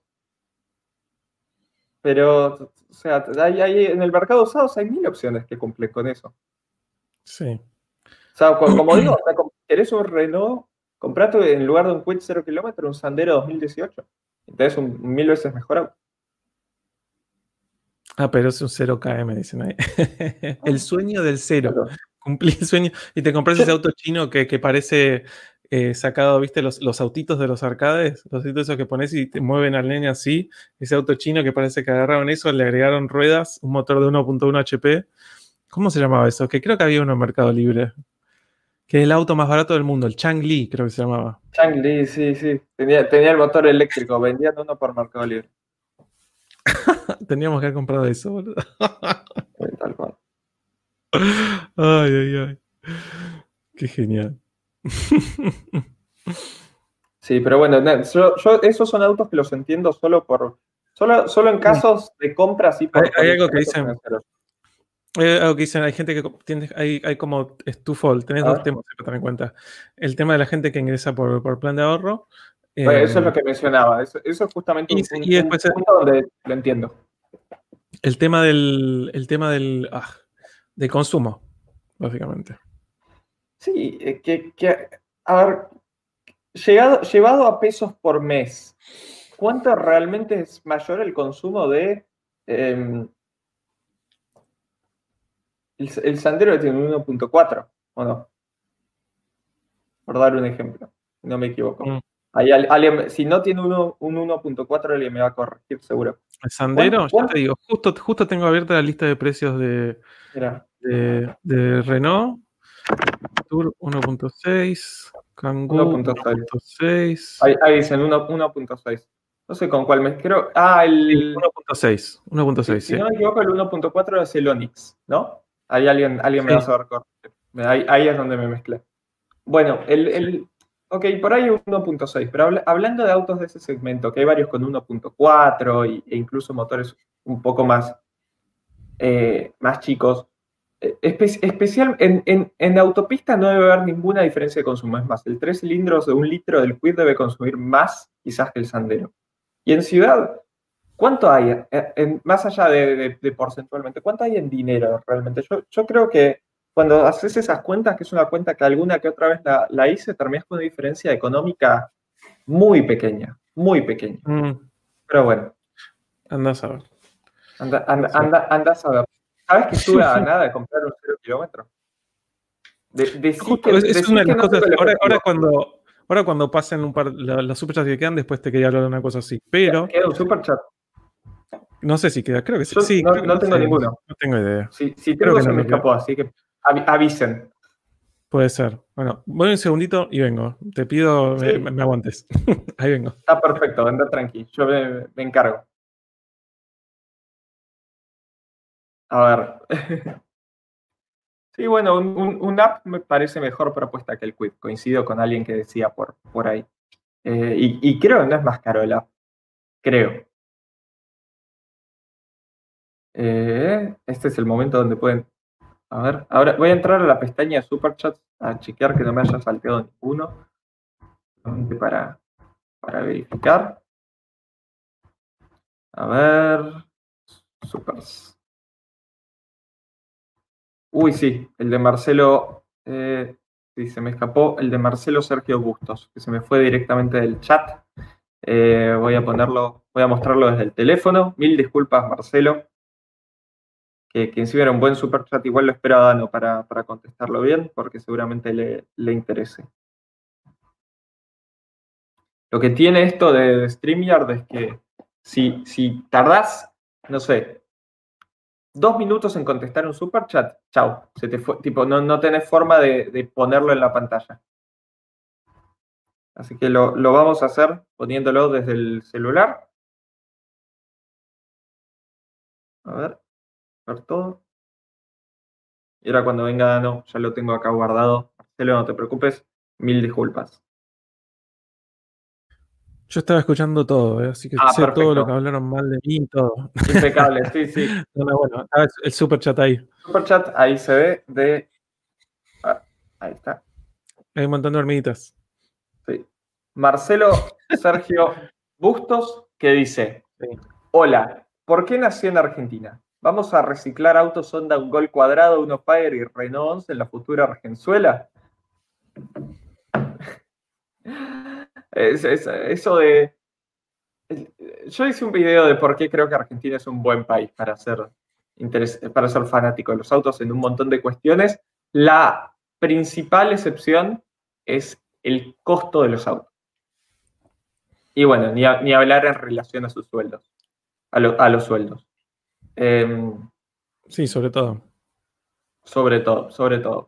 pero si mirás más allá de esa contra, tenés bastantes ventajas. O sea, eh, hablaba con, gente de Chile el otro día que, cuando les conté, por, también es lo que voy a decir, admito que es una visión eh, que me pueden acusar de porteñocéntrica, en cierta forma, porque lo que voy a decir aplica mucho, mucho a Buenos Aires, pero también voy a mencionar el, resto del país, que es que Argentina tiene eh, lugares con caminos impresionantes. Puedo recordar cuando anduve manejando por La Rioja, me impresionó la calidad de los caminos, tanto en estado de las rutas como de la trazada.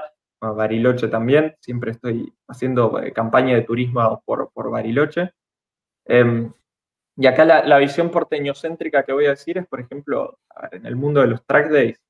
Eh, hablaba el otro día con, un suscriptor de Chile que, que, se moría de la envidia de que en Buenos Aires hoy hay un track day todos los lunes por ejemplo. Eh, o, en lo que es preparación, la cantidad de gente que hay, o en lo que es reparación de, vehículos. Eh, pero sí, o sea.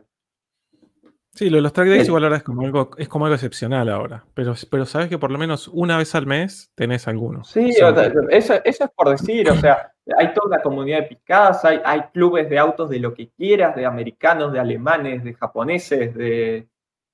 Coreanos. Coreano. No, obvio, hay, grupos de todo que me, ha, pasado alguna que otra vez que, tuve así el, el, raye o, la idea que, en realidad la tengo todos los días, pero, pero a veces de, forma más seria decir me voy del país y averiguar cómo era la, ya, intentar meterme en el, en el, mundo de los autos de, otro país y, te das cuenta que hay países donde no, no hay no, hay comunidad de, amantes de los autos como, al, nivel que hay en Argentina. Em, a lo sumo en algunas ciudades hay, hay tipo, pero de autos exóticos o, de algo muy puntual. Sí, ya es otra cosa. Como la, barrera de entrada es mucho más alta.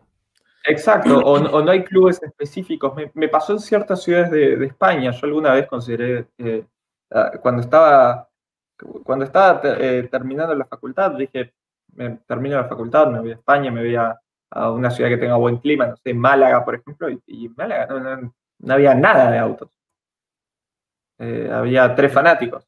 Por, decir un ejemplo, ¿no? Que, eso es algo que, en Buenos Aires aprecio. aprecio.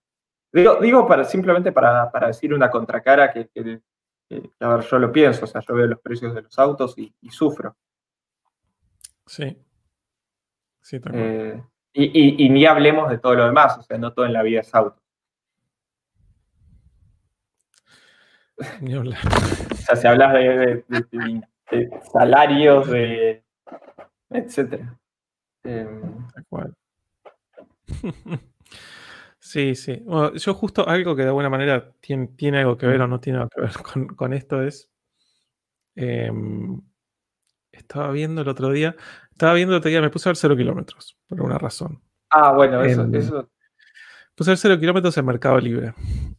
Y, dije, me dio ganas porque de repente vi que varias de las, de las Es, interesante esta apreciación. es, interesante. esa apreciación. lo marqué porque de verdad me pareció un comentario que, más allá del chiste puede tener algo de, razón. ¿eh? El, auto es el bien durable que, se compra ante, ante, la alternativa de, ante la falta de alternativas de ahorro. Tal cual. Bueno, sí, justo yo el otro día hablaba con un amigo que, que se, me dice, che, es, viven, viven en Florida, ¿no? y me dice, hoy a la tarde voy a ir a ver una casa, que esto que el otro, voy a hacer una oferta. Y le digo, mandame el link, así chusmeo, ¿qué onda?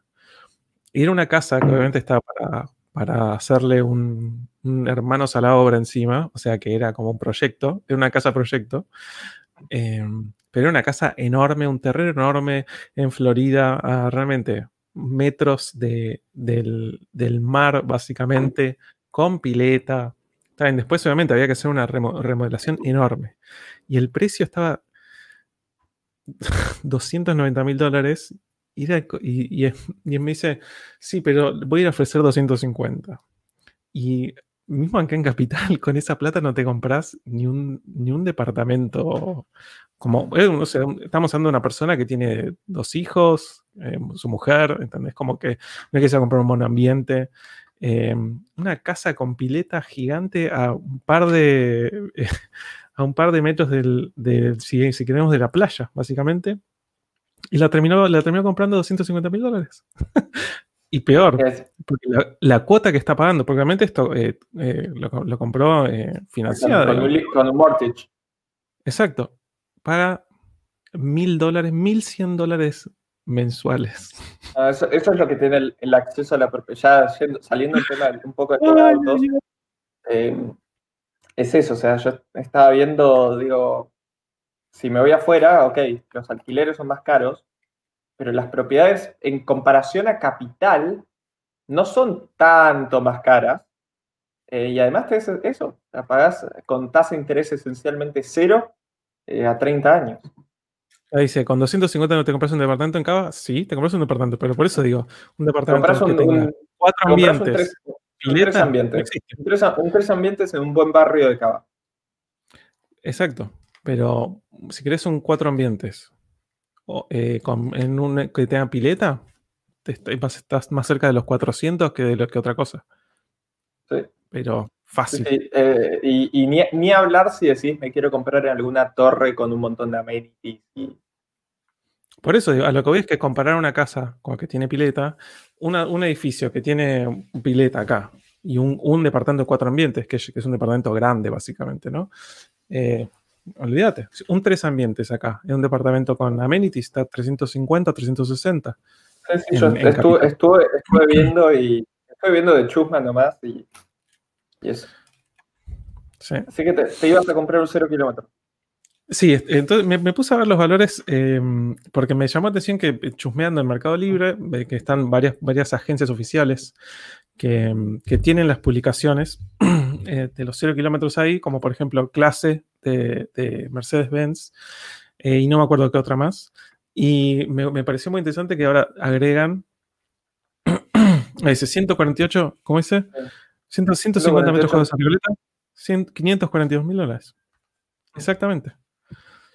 Y por esa plata, este amigo mío se compra la casa, la refacciona como quiere, le pone misiles atómicos, todo. No, no, pero me imagino, me imagino.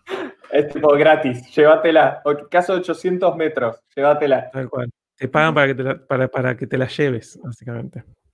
Em, bueno, entonces eso, me puse a ver, me, llamó mucho, la atención que las agencias, eh, obviamente tienen el precio expresado en dólares, pero te ponen también una leyenda bastante importante en la que te dicen que el valor es, eh, al cambio del, del, BCRA, del dólar, eh, como para que ni siquiera preguntes, como diciendo ya está, y, te harían esto de, tus, dólares valen más con nosotros, ¿viste? Una cosa así, como que si vos le caes con los billetes.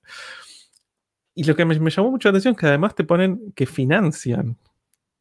Y yo digo, una agencia te financia parte del costo de un cero kilómetro en pesos. ¿No es como medio suicida, básicamente? Bueno, a mí yo estuve. De sí, que en este momento no tengo la liquidez, si no lo, hubiese hecho. La semana pasada estaba hablando con, un amigo y de repente no sé cómo surgió el tema de los Sandero RS. Y a mí me gusta cada tanto, bueno, en una situación normal, yo cada tanto iba, entraba a concesionarios a chusmear porque me gusta estar por el canal principalmente, me gusta saber qué, hay en stock, qué no hay en stock, cuánto valen los autos, eh, etcétera. Pues me preguntan, son cosas que me suelen preguntar y yo hay, hay Mati RS, hay Mati RS justo mencionó algo que tiene, pues le mandé el link a 45S. Lo que paga patentes recuperados. Tal cual. Está 125, está. A45S, además. Solo traen el S, por suerte. El S, sí. Una locura. Bueno, hablando, hablando de o sea, Sandero RS, y, llamé y tienen stock, por lo menos dos, concesionarias, ya patenta, o sea, que te lo venden 0 kilómetros, línea 2020, que se hacen cargo ellos del patentamiento, no sé, no, me dijeron que es como que lo bonificaban a, chequearlo, pero bueno, me dijeron que está patentado puesto en la calle. Estaba eh, 1.500.000, que son 9.000 dólares. Que yo digo, eso no existe en ningún país del mundo. O sea, es, es, insostenible que un auto nuevo, con, que, ni siquiera es la versión base, que, es un auto que, entre comillas, la, versión tope de gama de, un auto del segmento B, con, con 145 caballos, con, un montón de cosas, valga 9 mil dólares. Eh, de hecho, en Estados Unidos creo que el Spark vale 13 mil eh, y, tiene un motor de 60 caballos, o sea. Sí, em, sí con esa guita te compras quizás un, Smart, una cosa así. ni, siquiera. Ni siquiera, no te compras ningún cero kilómetro afuera. O en, ningún o sea, eh, y, y, de repente dije, o sea, yo, soy de la postura que cuando hay una, cuando hay una situación, eh, a ver, lo que ocurre ahí básicamente es eh, que esos autos se fabrican, se importan de, Brasil o de, depende de dónde se importa el auto, incluso los que se fabrican acá, todos los costos están a dólar oficial eh, y los autos se venden a eso porque saben que si siguen el blue no se venden. O sea, no sé, nadie compraría un Sandero si de repente valiera 3 millones de pesos. Y, Hay alguien mencionó que, seguramente no te financian en pesos, te financian en dólares al, valor oficial, que es más o menos lo mismo. Más o menos a, no ser que de repente haya un salto así de, de repente de que se vaya de 78, 80 a 100. Eh, no sé qué, eso, es lo que me, dio muchas ganas de, de, darme una vuelta por una agencia de Mercedes y una de Audi y, ver que, me digan cuál es la financiación, cómo funciona. Porque además te, aclaraban en la descripción, decía, te financiaban hasta el 50% del vehículo. Em, siguen teniendo stock muchas marcas de, de cero kilómetros, valor de dólar oficial. El otro día me peleaba con alguien en el grupo de Mercedes que me decía, em, ¿vos pensás que una marca como Mercedes te va a vender autos a dólar oficial? Sí, lo, hacen. O sea, me, me consta que lo hacen. Más además una marca como Mercedes que produce un montón de utilitarios acá. Eh, entonces no tiene cero problema con todo lo que es la importación, porque ellos producen un montón de utilitarios acá, básicamente.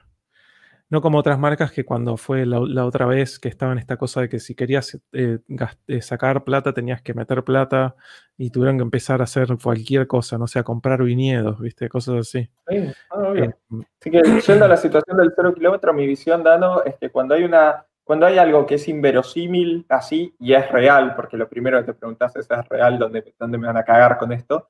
Y es real, es que no es sostenible en el tiempo y que en algún momento todo se ajusta. Em, y, no es sostenible que, un sandero base valga, no sé, 6 mil dólares 0 kilómetro y un RS valga 9 mil. Em, y, y, bueno, decía que no tenía la liquidez, pero, pero te juro que dije, si tuviese la plata en este momento, lo compraría lo usaría y en cuanto todo se ajuste de nuevo lo vendería y seguramente le termine sacando ganancia en, dólares. Incluso en la depreciación, es algo, es algo insólito. Hablaba con un, eh, otra, una persona eh, agenciera amiga mía, Nano. ¿Te acordás cuando estaban baratos los, los Abarth 595? Sí, sí, sí. Em, bueno, que eh, llegaron a estar 14 mil dólares los Abarth 5950 kilómetros. 14 mil dólares billete. Me contó que se, esta persona se, vio que estaban demasiado baratos y que era insostenible, se compró uno eh, y lo vendió con 4 mil kilómetros a 19 mil dólares cuando se acomodó todo. O sea, le sacaste 5 mil, usaste un auto 0 kilómetros, 4 mil kilómetros y le sacaste 5 mil dólares. Sí, un golazo. Sí, un golazo. Así que sí, es, Hay un mensaje interesante de, de No Venegas para que lo leas. A ver. Pues justo habla, no me hagas acordar, dice Mati RC. Con lo de los 595, obvio. Sí, es que es así, o sea, yo dije, qué lástima, no tengo el dinero porque, o sea, cuando una situación es así insostenible, hay, como dice Nicolás Orqueda, piden 21 mil dólares ahora. Sí. Cuando una situación es insostenible, es insostenible y en algún momento se acomoda. Totalmente. Eh, por eso digo, o sea, es, un momento muy particular en la Argentina donde si tenés el dinero y, y, aprovechás alguna de las ofertas puntuales que están dando vueltas, o sea, sin decir quiero tal auto específico, o sea, aprovechando lo que hay, eh, yo, creo que a, un horizonte de un año, dos años, creo que tipo, puedes comprar un cero kilómetro y ganar plata en dólares, que es algo insólito. Por eso digo, es el, es el único momento en el que dije, quizás me compre un, un cero. Mira, bueno, acá tenés un mensaje de Nau que dijo: el último stream que hicieron con Alepa me hablaron re mal del motor THP cuando yo ya había enseñado un 308 GTI 2013 con 50.000 kilómetros. Me hicieron amarrar un poco, jaja. Y ahora ya lo tengo en el garage. Pero el tema es que después nosotros hablamos de que dependía mucho de qué versión. Eh, Exactamente. Hablamos del 156 y el 163, que son los que, los que son muy problemáticos. Em, pero el 308 GTI tiene el THP 200, que no es particularmente complicado. Sí, hay, totalmente. Hay justo 1008T acaba de decir exactamente lo mismo que, dije, que es un muy buen motor. Ahí está, los THP 156 te les miedo, los THP 200. dice, eh, Mati dice, el remate es que después diga que explotó en mil pedazos. Lo dudo mucho, lo dudo mucho.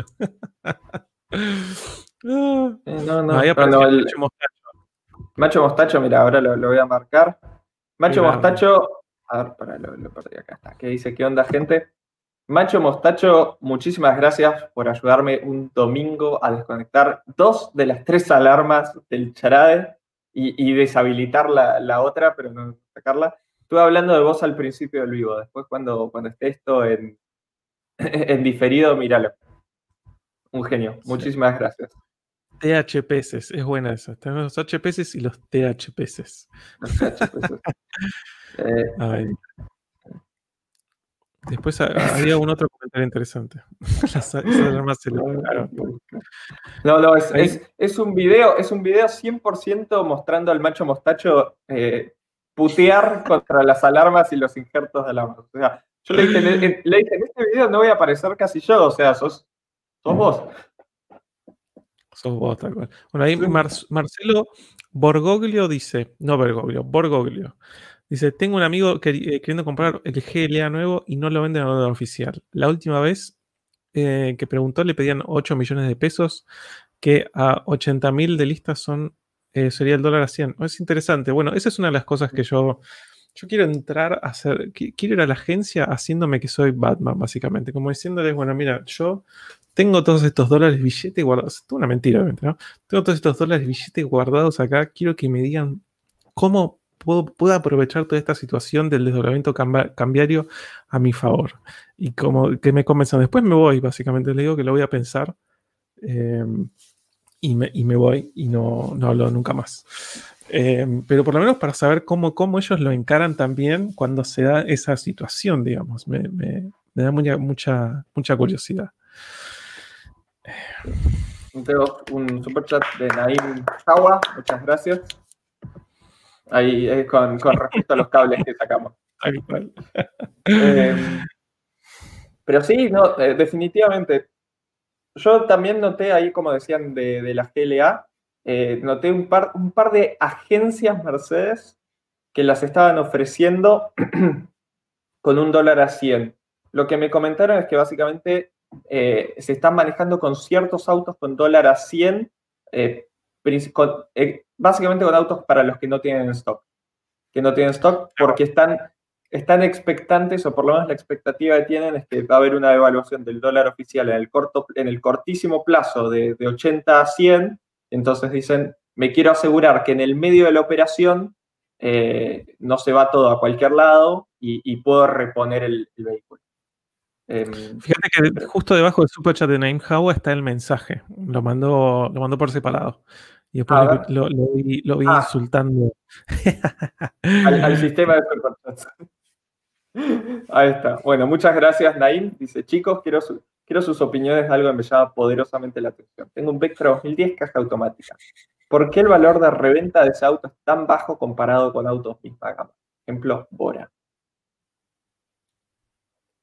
Eh, voy a tocar de oído. Ah, no, no sé si vos no tengo la más mínima idea, sinceramente. Yo había em, escuchado principalmente quejas, consumo del motor 2.4, o sea, no hablando de un auto de lo que es para swap, etc.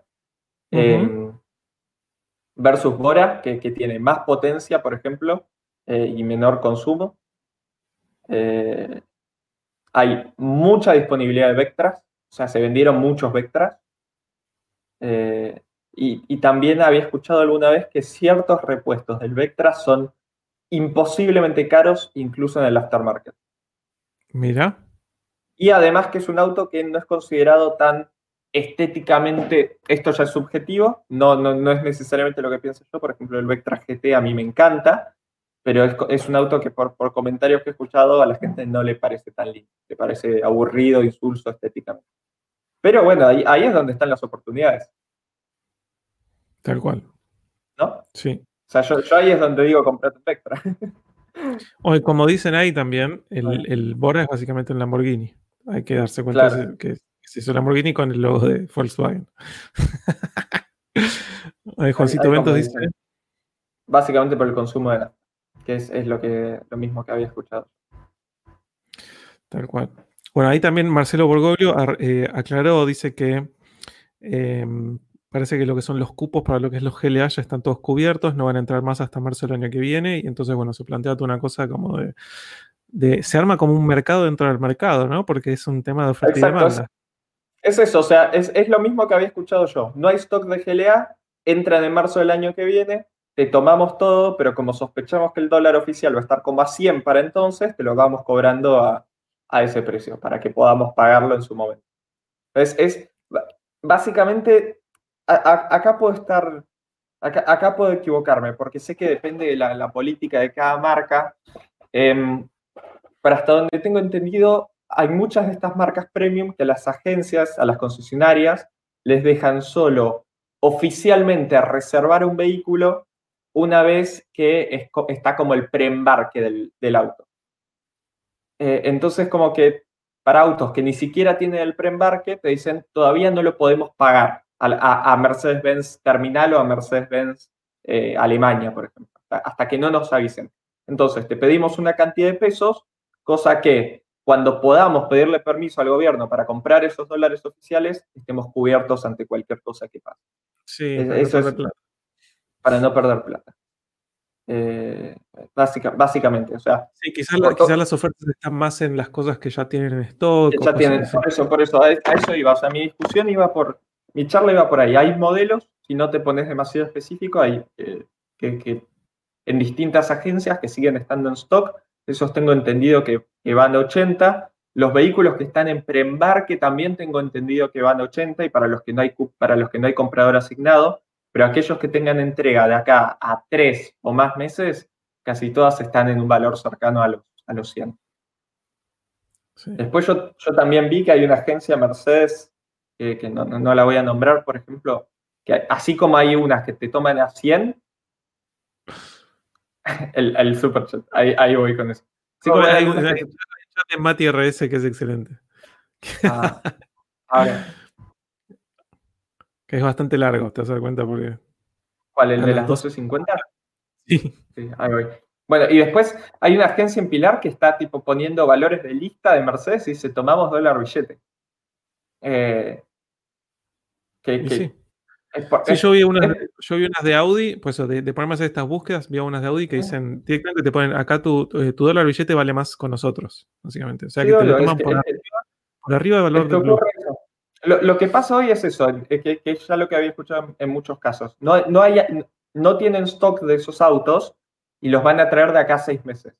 Pero todavía no lo pueden comprar oficialmente a la marca. O sea, no pueden pedir los dólares para esos autos porque esos autos no existen en ninguna forma, no, no están ni en el plan de producción de Mercedes oficialmente. Solamente te dicen, cuando venga el próximo embarque de GLA, te damos una. Y entonces, em, los, son las- los propios concesionarios los que dicen, ok, quiero pedir un monto de dinero tal que cuando pueda hacer el pedido formal no pierda plata y pueda cumplir con ese auto. Entonces hay, hay algunos que dicen, te tomamos dólar billete eh, y, y después cuando sea el momento, nada, usamos esos dólares para, para comprar el vehículo. Otros que dicen, apuesto a que el dólar oficial va a estar a 100 en diciembre o en marzo y entonces te lo tomo a 100. eh, Son, son esas estrategias. Bueno, ya que el superchat, el, superchat, el chat de Mati RS, que justamente decía, Lucas, hablando de autos y oportunidades, ¿crees que cuando un usado está barato conviene esperar o directamente mandarte comprar? Supongamos que estaba viendo los Mercedes S63 y ahora subieron. Eh, si, si un usado está barato, no sé por qué convendría esperar. ¿No? Hay que jugar con, es, es la desesperación un poco, digamos, ¿no?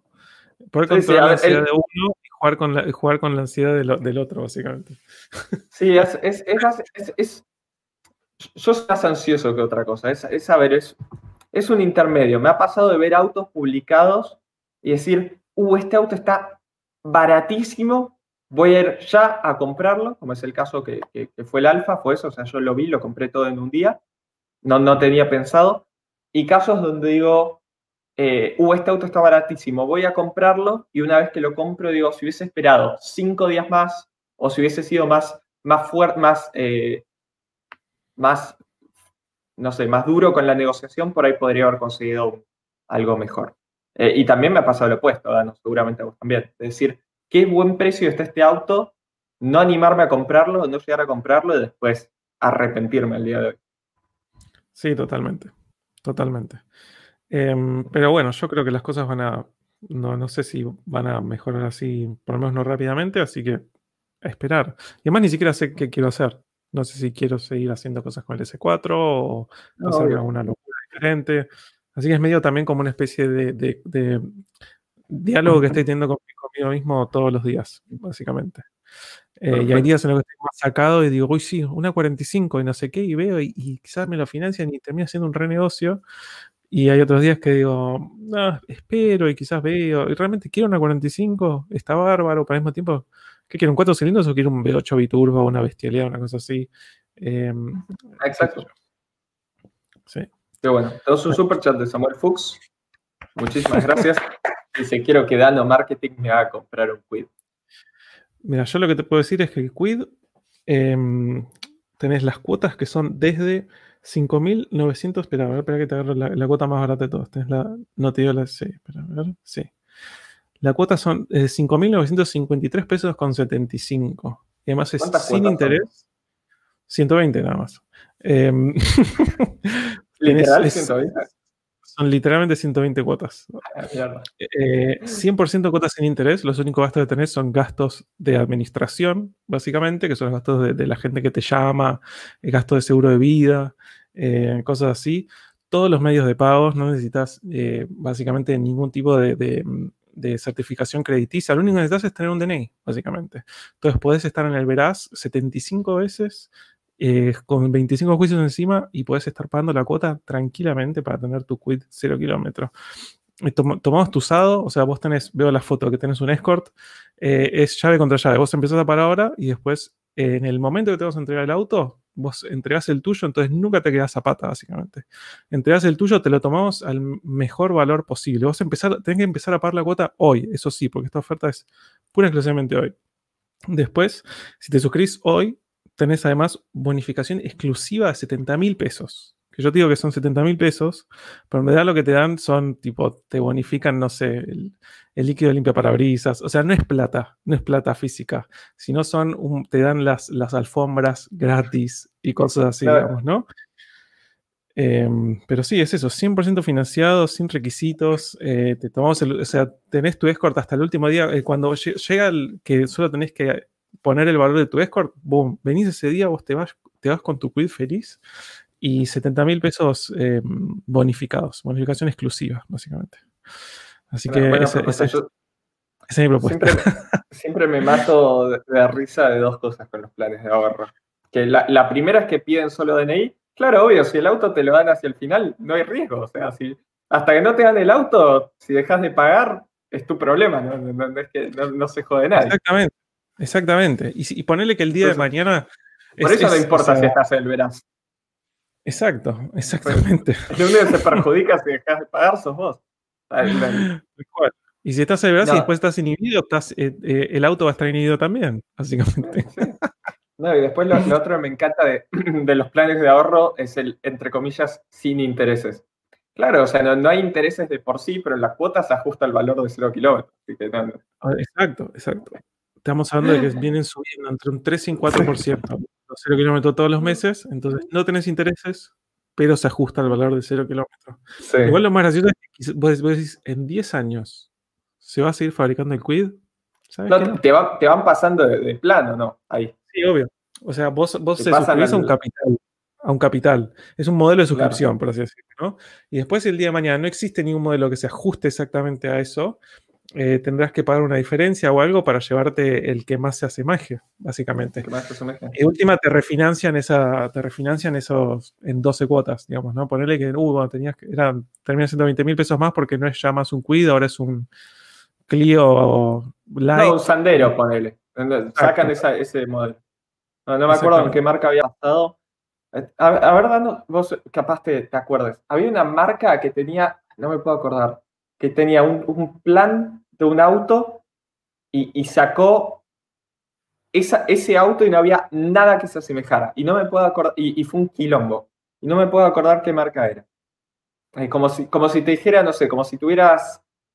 Eh, no me puedo acordar qué marca era. No me acuerdo si era Mercedes con el Smart, que, que, fue algo así como que tenía un plan de, tenía un plan de ahorro y, y de repente se dejó de vender ese modelo y no había, o sea, si estás pagando por un plan de ahorro para un Smart, no te pueden pasar un clase C, no, te pueden pasar a una Sprinter. Em, nada. A nada. no me acuerdo de marca. No, no, fue Ford con el Focus, no, me puedo acordar qué marca era. Bueno, acá, Mercedes estuvo, no lo promocionaron nunca mucho. Eh, con planes de ahorro. Muchísimo no, no lo vi nunca promocionado, em, pero estuvieron con, con planes de ahorro. También el tema es que eso, Mercedes tiene, algunos utilitarios y cosas así que se ajustan más a, esos modelos. Y además todo lo que son planes de ahorro para utilitarios, em, para los que son exclusivamente utilitarios, ¿no? Tienen generalmente a un tipo de, beneficio, una cuota diferente eh, y cosas así. Como que es, ¿El, plan de ahorros, el, plan de ahorro es deducible de impuestos? Eh, buena pregunta, eso no lo sé. Eso no lo sé. Bueno, antes de que se me vaya, tengo otro super chat de Pablito HP. Muchas gracias. Ahí, ahí dicen, no es deducible el plan de ahorro. Buenísimo. Eh, gracias, Tomás 97. Ahí, ahí creo que arruinó a las caneras. Ahí, ahí dijeron, no serán la clase X y el Alaskan, que creo que casi seguro era Reino Alaskan. Que de repente tenías eso, gente pagando plan de ahorro por adelantado de Reino Alaskan, eh, y de golpe no había. es, verdad, lo que dice ahí Tomás. O sea, si es un bien de uso de una empresa y hasta lo sacas a nombre de una empresa, es otra cosa. Ahí sí es deducible, tal cual. Puedes hacer una artimaña. Un poco de contabilidad eh, creativa, básicamente. Factura a All the Things, básicamente se llamaba. Exactamente. Me, perdí algunos chats. Yo, yo voy leyendo todo el chat en general, pero me volví charlando y, me perdí, así que había un par de cosas interesantes. Pero con respecto al super chat de Pablito HP que dice, hola gente, ¿me parece a mí o hay que hacer un curso de economía para comprar un auto? ¿Vos qué opinas, Nano? Eh, para comprarlo en cuotas, definitivamente. O sea, por las dudas, para saber si te conviene eh, ir con toda la plata en la mano o no, y cosas así, sí. Factura un quid, totalmente. Bueno, yo, eh, mi, postura con respecto a eso es que creo que todo el mundo debería hacer algún curso, no, no, de, no de economía, no, de finanzas tipo, no, de finanzas tipo operar en bolsa o eso, porque 9 de cada 10 cursos de operar en bolsa son una estafa, por no decir 10 de cada 10 yo lo que, lo que creo que, sí debería hacer todo el mundo es un curso de finanzas personales. Finanzas personales no es solo saber cómo llegar a fin de mes, sino es entender conceptos como valor tiempo del dinero, como poder comparar dos tasas de interés y decir, esta es, esta es una tasa, o sea, ponerles calcular eh, tasa efectiva de interés, eh, poder entender que si pagas algo en 12 cuotas, pero te ofrecen 20% de descuento al contado, cuándo te conviene una, cuándo te conviene otra. Eh, e, esas cosas me parece que todo el mundo debería. Son, hay un montón de cursos online que, que, que, no es tan complejo, es un poco de matemática nomás. Eh, y, y, yo creo que es algo que todo el mundo debería saber calcular. Porque a veces es mejor comprar cosas. Hice bueno, hice un video hace poco de eso. A veces es mejor comprar cosas financiadas, a veces es mejor comprar cosas al contado. Eh, Totalmente. Yo siempre voy y le digo, ¿qué, ¿qué descuento en efectivo? ¿Me haces descuento en efectivo? ¿Me haces descuento en efectivo? Em, totalmente. Sí, incluso como dice 1008T, quizás se debería dar en todas las secundarias. La PlayStation 5 la, pedí facturada, obviamente. Sí, obvio. entender esos conceptos, o sea, eh, ponele a entender que es una factura A si no sos responsable inscripto, no tenés una empresa, no, no, importa, pero... No, hasta que tenés... Es, un buen problema para tener. Cuando, cuando estás en esa situación, pues decís, bueno, tengo que aprender estas cosas porque puedo de alguna manera realmente hacer una diferencia con este tipo de cosas. Sí, es, como, es como, aunque sea poder plantear el problema y decir, por ejemplo, si, si te ofrecen una cuota con interés del 30%, por lo menos poder entenderlo y decir, ok, ¿cuál, cuál pienso yo, Lucas Abriata, que va a ser la inflación en los próximos 12 meses? Por, dar un ejemplo. Eh, aunque después la, la, pifies en el cálculo, eh, por lo menos entender, por lo menos saber contra a qué te estás enfrentando. Hacer ese ejercicio, básicamente. Sí, exacto. Totalmente. Eh, y ahí, como dice Pablo HP, si te agarra una evaluación del dólar oficial y estás pagando un plan de ahorro, te la regalo. Sí, totalmente. totalmente. Ahí, ahí el, o sea, si bien de nuevo no tiene intereses. Eso es muy bueno lo que dice Tomás 97. Igual Argentina te hace economista a los golpes con los años. Olvídate, yo tenía, tenía una profesora en la facultad que era italiana eh, muy, muy buena profesora, excelentísima, en, Economía 2, en, Macro 2, em, que, ella daba mitad del año en mi facultad y la otra mitad del año, el, otro semestre, lo daba en una universidad en Inglaterra. Em, y, siempre que, y cuando nos daba clases a nosotros decía que cuánto más fácil es dar las clases en Argentina, donde por ejemplo la gente entienda el toque el concepto de inflación y de que un peso hoy vale menos que un peso mañana. Digo, vale más que un peso mañana. Eh, siempre, siempre, estaba sorprendida de, eso, de que en, Inglaterra le costaba un montón hacer entender a la gente de que, que, eso, que, mil libras hoy no es lo mismo que mil libras en tres años. Totalmente. Y acá en Argentina, hasta, hasta alguien de 11 años sabe que entiende ese concepto. Exacto, sí, sí, sí. No se compra la misma cantidad de Flimpaf hoy con, la, con el mismo billete que lo compra a fin de año. Exactamente. Exactamente. Eh, así que bueno, ahí tenemos una ventaja. Tal cual, como dice ahí, a los golpes. Sí. sí. Ay, ay, ay. Sí, es más, cada vez que, cada vez que hay un tipo de, evaluación, em, las agencias, se, o sea, para ellos no es un, no es un beneficio, ¿eh? para ellos, ellos lo repadecen. Tener que de repente decir, bueno, toda la gente que está pagando financiado o que es con eh, cosas que se ajustan, salía a pelearse. Como esto que decíamos los planes de ahorro. Hoy quizás costaba esto y de repente hubo momentos que de un, de un mes para el otro subió el 15% el valor de un auto.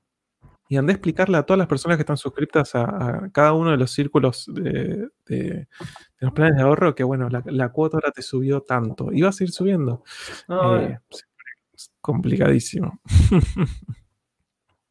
me, salté porque se me escapó por, por StreamYard un super chat del noob de los noobs.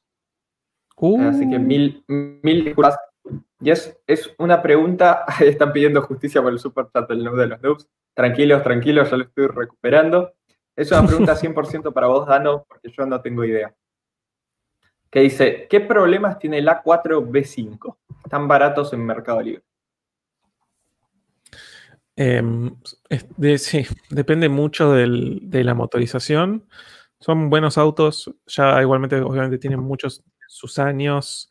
Em, ya empezás a encontrarte con estas cosas como más allá de que si cómo está la mecánica, tenés cosas, viste, burletes que se secan, cosas que no funcionan así, como ya por una cuestión de antigüedad. Eh, son, en general son buenos autos, son bastante confiables, em, pero tengo idea que creo que hay alguna que otra motorización que es más problemática. Em, pero después tenés algunas otras motorizaciones más tradicionales como el 1008T, básicamente. y además a mí es,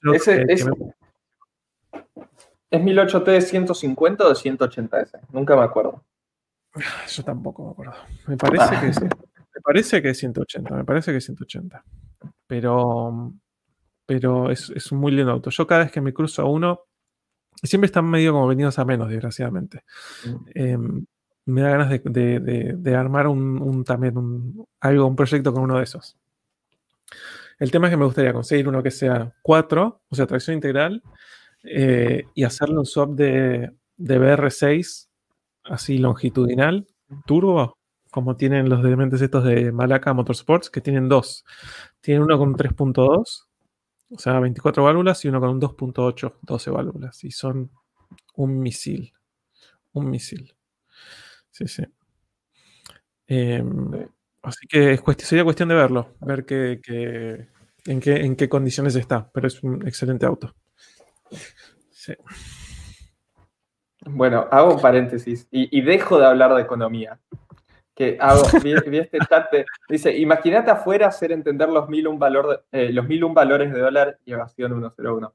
Más allá de, evasión de lo que no voy a hablar, hablando de los valores del dólar, yo hice en mayo el video explicando por qué los autos en Argentina en comparación a otros países estaban tan baratos.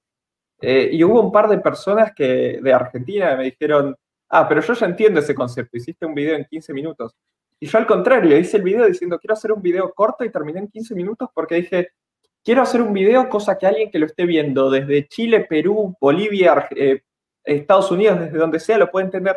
Dije, tengo que explicar tanto antes que, al, contrario, al contrario, dije, creo que lo expliqué en 15 minutos y no sé si alguien de afuera lo va a poder entender.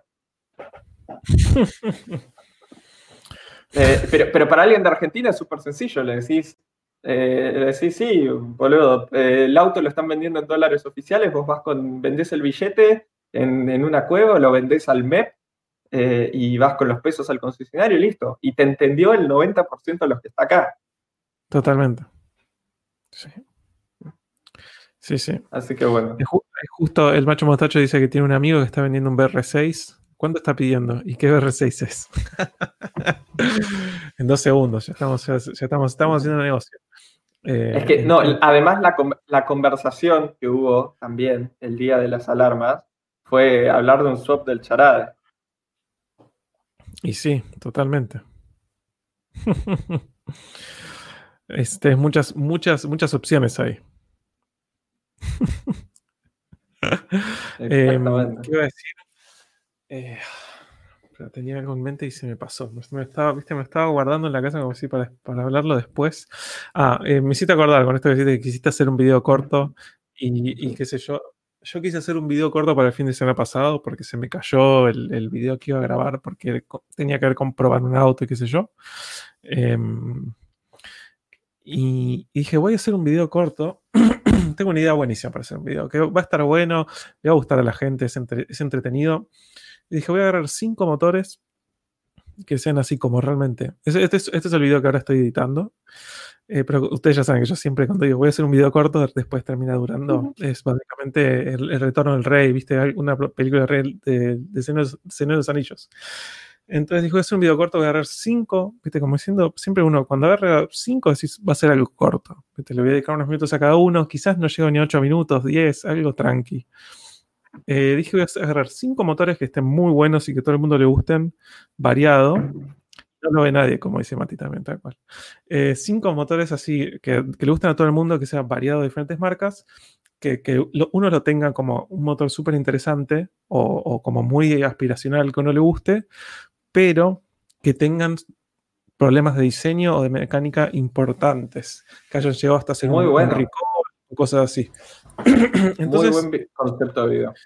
Fue más difícil esa cosa como que de cuáles elegiría, porque además la realidad es que había un montón. Y dije, bueno, voy a hacer esto, voy a empezar con cinco, y si a la gente le gusta, voy a, mm, voy a, ver de hacer otros videos, básicamente, ¿no? Porque realmente cuando me puse a pensar y de la situación de que no sé, me estaba duchando, decía, bueno, ¿qué, qué, qué motores hago? Realmente digo, está tal, está tal, tal, bueno, pero tengo que agarrar cinco que sean variados y que sea como medio una puerta de entrada. Eh, algunos iban a ser como más, más fáciles de, de, hacer y, no. Bueno, terminé eligiendo el N54 de BMW, o sea, el 3 litros biturbo, eh, que todo el mundo sabe que tiene sus cosas. El el, el B8, obviamente el S4, porque también quería como sacar de la lista fácil así cosas obvias. Em, el 13B Biturbo de la FD, pero no esa cosa de tipo ah, no sé qué, sino como realmente decir, bueno, el problema acá de este auto es el precatalizador que está dentro de, que está muy cerca del motor, em, el tamaño del intercooler que es de tal y tales dimensiones, el viste, el separador de, aire del sistema de refrigeración porque es de este material. Como realmente ir a, qué es lo que hay que hacer. No, tipo, el motor explota, ¿entendés cómo más o menos esa cosa? Te compraste este auto, te lo vas a comprar, asegúrate de que tenga hechas estas, cosas, básicamente. Em, entonces, repasando, el N54 de BMW, el V8 4.2 litros de Audi, el 13B biturbo de Mazda, el V8 6.2 de Mercedes-Benz, el M156, o sea, el famoso 6.3 normal aspirado, y por último el RB26 DETT del Nissan GTR. Em, que son motores que también uno dice, eh, che, pero este tiene problemas. Yo siempre lo tuve como un motor indestructible. indestructible. Eh, y bueno, un título clickbait. Sí, totalmente. Totalmente. Tengo que, primero tengo que terminarlo. Pero bueno, algo que quería hacer rápido, que quizás llegaba a tipo 8 o 10 minutos, eh, dura más o menos 26, 27 minutos al final del día. Sí. se, me ocurre un video que podrías hacer, te, tiro la idea, si le va medianamente bien a, ese como continuación. Es justamente un video que sea tipo los motores, algo como jugar con la parte de que te dijeron que estos motores eran confiables, pero al final no lo son. Sí, tal cual. Y, hablar, y hablar de problemas comunes de motores que supuestamente son indestructibles. Sí, sí, totalmente. Tengo que encontrar un título que sea un título que sea interesante. Eh, además eso, al final, al final del día, desgraciadamente, va a terminar durando como 26 minutos. Eh, así que, qué sé yo. va a ser divertido. Eh, no lo pude terminar de editar, obviamente, por eso mismo, así que queda para, este fin de semana próximo. Me gustaría poder terminarlo antes, pero desgraciadamente no puedo. Yo apunto al, viernes con un video. Un video contando la historia del Volkswagen Escarabajo en 8 minutos. Que fue también el del Fiat 600 que, que vamos a probar con otros autos. Buena onda. El problema es que eh, me estoy dando cuenta ahora que fue un proyecto muy ambicioso. Tenés tanto para hablar del escarabajo y tantos mercados distintos y tantos años que mi crítica personal a lo, que, a lo que está quedando el video es un video que está muy bueno si no tenés ni la menor idea de nada, pero es un video que para el fanático de un escarabajo no se va a llevar nada. esa es mi, mi, crítica personal. O sea, en el video del 600, como es mucho más acotado todo, pude poner datos. Además, hablé con, había hablado con el presidente del club del 600, que me ha tirado un montón de datos interesantes. Em, lo que estuvo bueno es que se compartió mucho en círculos de fanáticos del 600, porque ponía datos nuevos sobre la mesa, datos que incluso el que había comprado uno no lo sabía. Eh, pero el, el, del escarabajo es mucho más general. Pero bueno, veremos, veremos cómo le va. Sí, son esos temas que también a veces son tan amplios que sí, tengo que hacer, ¿viste? Video de 45 minutos.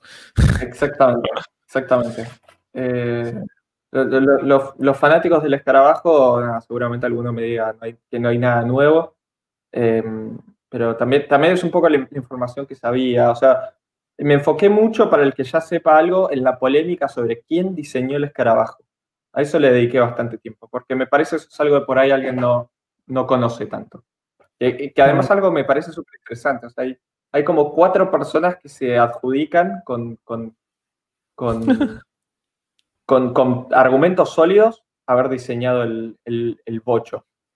Mira. Eh, como, como dicen ahí. la, historia oficial dice fue Ferdinand Porsche, pero hay un par de juicios detrás que dicen otra cosa. Hay, hay, tres personas que se le afanaron el diseño. Mira vos, qué interesante. Sí, sí, sí. Eh, bueno, ahí mencionaba justo en, los comentarios. Si tenés que hacerlo como realmente fidedigno, tendría que ser un documental, básicamente.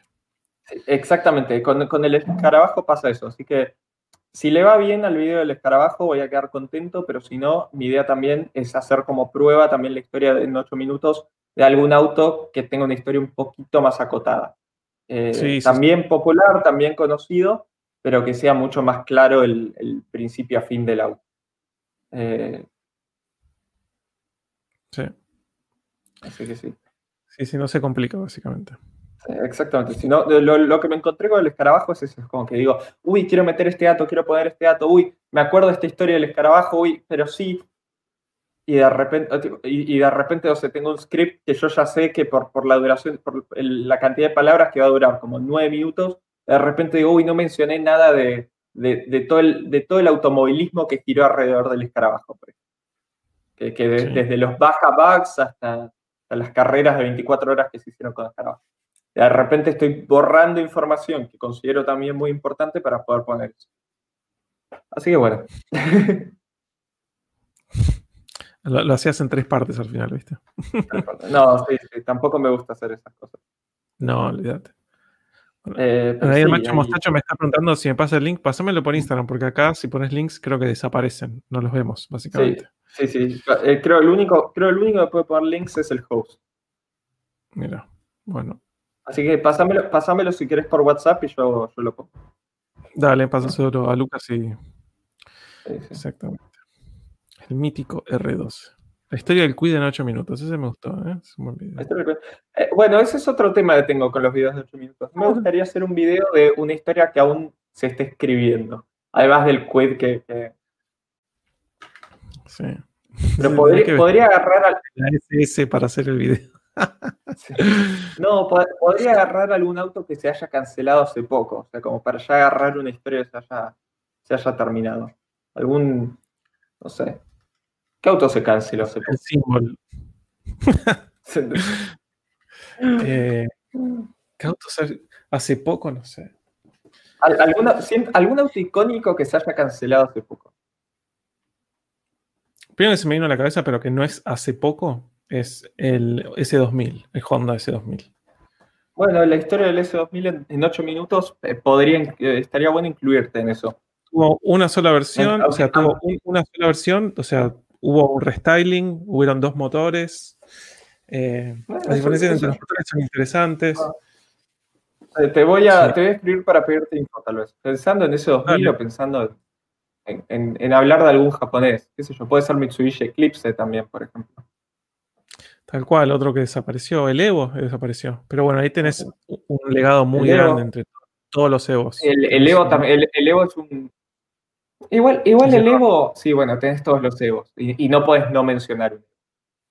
Exacto. y, empiezas a hablar, y de repente te, estás hablando de rally y te fuiste a la luna. Sí, a la luna. Tenés, pensá que tenés en ese formato, si, no, si estoy sacando bien la cuenta. Sí. El LFA, es bueno. Con, el Evo tenés 40 segundos para hablar de cada, cada generación. Es difícil. ¿Sabes qué empieza a pasar? Que, es, o sea, tuve que reformular el del escarabajo porque me empezó a pasar eso. Es tanta la información que empezás a contarlo como si fuera un, listado sacado de una ficha técnica y se vuelve un embole. O sea, te, quedas sin conectores, empezás a decir, el Evo 1 tenía este motor con tantos caballos, el Evo 2 tenía este motor con tantos caballos y, se vuelve un embole. Está bueno contarlo como historia. Sí, sí, en dos segundos es, termina siendo un video de Vicio Racer. Exactamente. Con, inglés medio roto y, y más. Mariana Confino, faltaba. Muchas gracias, Mariana Confino. Dice, van con los videos que mezclan economía auto, estudio contabilidad. Ya que en Argentina los autos están baratos en Estados en, en dólares y fueran extranjeros, Ah, para, había un punto. Ya que en Argentina los autos están baratos en, dólares, si fueran extranjeros, ¿qué auto Argentina se llevarían para hacer negocio afuera? Em, ¿Dano? ¿Alguna respuesta? No sé. El tema es eso, es.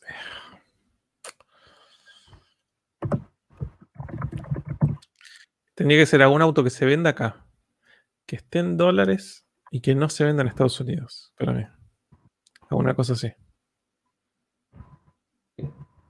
O, que, se venda en Estados Unidos y lo traes así nomás. Mm. No, pero me parece que quizás sería más interesante eso, como que me digas, no sé, un Megane RS, que no se vende en Estados Unidos. ¿Entendés? Y que lo compras y te lo, te lo llevas afuera. Sí. le contesté a Manuel López. Sí. Em, Sí, no, yo estaba pensando algo que puedas comprar en una concesionaria acá, subirlo a un camión y que ya esté homologado afuera. Hmm. Ah, sí, dice, es cierto como dice Race Driver Rodrigo, no dice Estados Unidos. Estaba pensando en Estados Unidos. Ah, tal cual, tal cual. Si fuera extranjero. Em, yo, creo que aprovecharía con los cero kilómetros que en dólares en muchos casos están más baratos que afuera. A ver, te, te, doy un ejemplo, ahí como dice alguien, Sandero RS yo compro un Sendero RS con 9 mil dólares acá, sin patentar, sin nada, o sea, homologado, lo cruzo a Brasil y de repente le saco el doble de plata.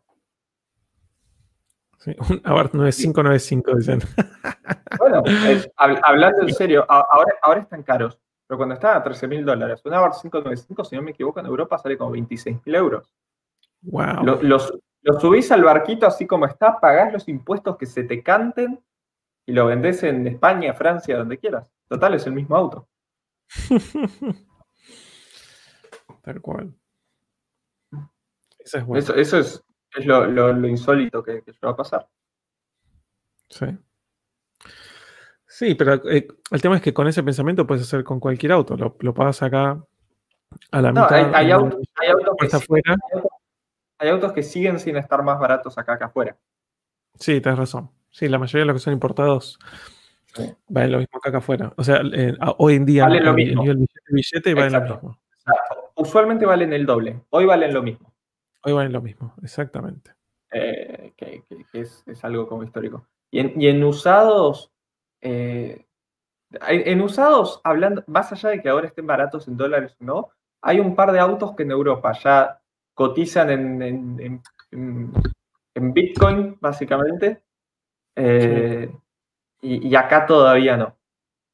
Eh, alguno, algún que otro BMW viejo en excelente estado, la ventaja tiene Argentina, que lo hemos hablado alguna que otra vez, es que muchos autos que afuera fueron dailies, en todos los casos fueron autos de todos los días, acá fueron segundo, tercer, cuarto, quinto auto de precio.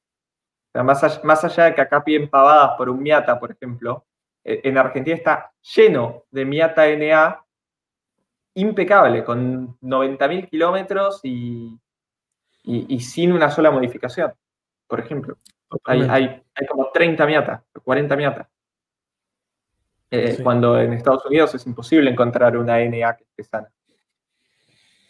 Sí, sí, con bajo kilometraje es imposible. Pero bueno, acá la tenés que pagar 20 mil dólares. Sí, digo, o sea, Miata lo saco del ejemplo porque piden pavadas. Eh, pero ponele, eh, bueno, me pasaba el 750. el 750, alguien, em, qué sé yo, el 750 acá lo vendía 12 mil dólares y si entras a, cualquier página de venta de autos de Europa, un 750 con 100 mil kilómetros están todos publicados de 17 mil euros para arriba y se venden en esos precios. Em, no, era suficiente diferencia como para decirlo, subo un barco y lo voy a vender a Francia, pero... Sí, no.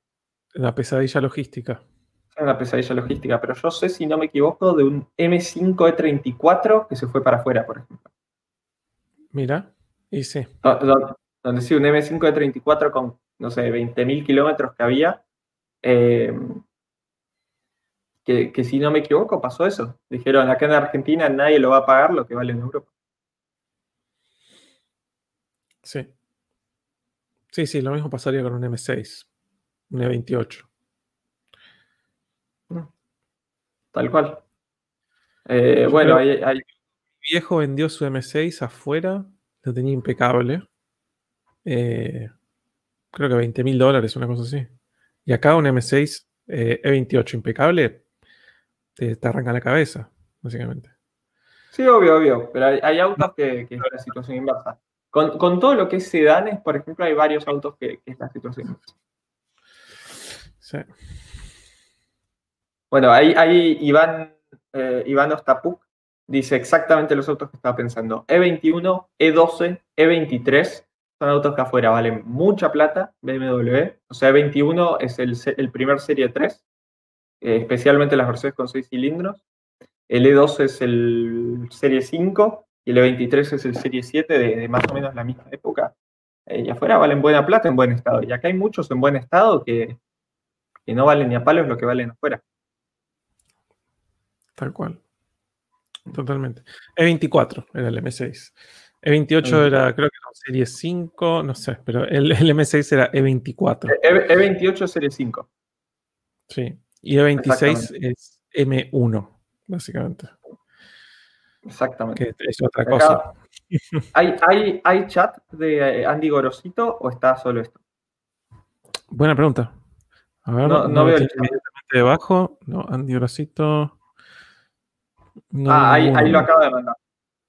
Ah, buenísimo. Bueno, bueno, muchas gracias, Andy. Dice, buenas. ¿Se podrá hacer un especial de marcas americanas y los perfiles de los compradores? Es una ensalada, quisiera entenderlo. ¿A, qué, te referís exactamente con perfil de los compradores?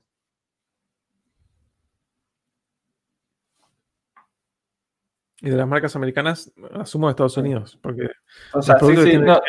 el Ford acá no tiene nada que ver con. No, sé, si, no sé si se refiere a, hablar de segmentación de los autos o si hacer un estereotipo de, de quién compra qué auto.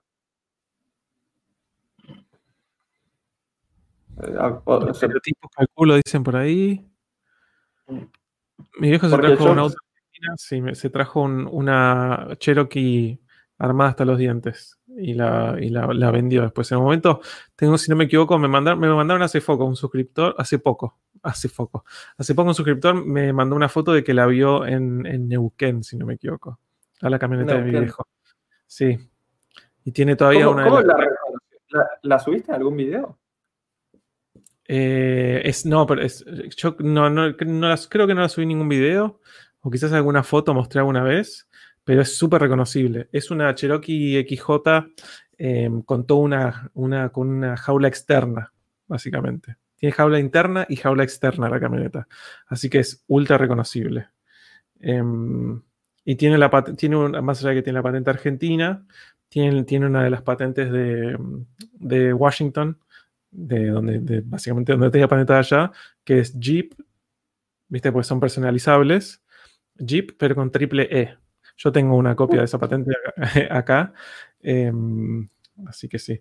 Es más, la que tenía él en el, en el, en el E24 la tengo, es la que tengo que hice Stark eh, ahí en el, en el decorado. Ahí Andy Gorosito ahí explicó, se refiere a, explicar que, que, sí, me parece un buen tema, cuál es el posicionamiento de las distintas marcas que existen en Estados Unidos. Es algo que es complejo. O sea, ¿dónde, dónde está Oldsmobile? ¿Dónde está eh, Plymouth? ¿Dónde está Buick? ¿Dónde está Mercury? ¿Dónde, están, ¿Dónde estuvieron y están todas esas? Totalmente. Eh, sí, sí, sí. Además son tres marcas nada más que tienen de repente todo un abanico de, de productos. Pero, creo que el problema y el motivo por el que murieron muchas de estas marcas es que ni las propias, ni los propios fabricantes sabían en dónde estaban parados. había, mucha canibalización intramarca. Sí, totalmente. Mismo, mismo producto, solo que le cambiaban un par de cosas y era otra cosa. Era terrible. O sea, el Firebird y el Camaro, pasaba cualquier cosa. Como que apuntaban al mismo cliente, eran... Sí. Ahí el macho mostacho tiene un buen punto, dice, es increíble que todavía no tengamos patentes personalizadas acá. Que me parece, es verdad, o sea, con tantos impuestos que cobran para todos, me llama la atención que a nadie se le haya ocurrido decir, che, si le cobramos, sí, le cobramos mil pesos, no sé, al año a la gente por tener su propia patente. Pero tenemos ya un, ya tenemos una diferencia, es que allá es mucho más federal todo. Entonces, la patente puede, o sea, cada patente es diferente dependiendo del estado. Hay, estados que tienen vanity plates y otros que no las permiten, por ejemplo. Exacto, y hay estados que te dejan no tener patente adelante y otros que no, pero lo que ves es que no se, te puede repetir tu patente con la de otro de otro estado eh, sin ningún problema, porque es de otro estado la patente, básicamente. Y hasta en el dibujo mismo de la patente es diferente. Em, que ahí se presta más todavía lo que son las patentes personalizadas. Pero totalmente, yo no, yo no entiendo cómo no lo hacen si al fin y al cabo eh, sería más plata, básicamente. Y, y, pero bueno, también con esto que tenemos con todo lo que es la estandarización a nivel Mercosur de patentes, sería imposible. Desgraciadamente. Sí, ahora, con la estandarización es, es complejo.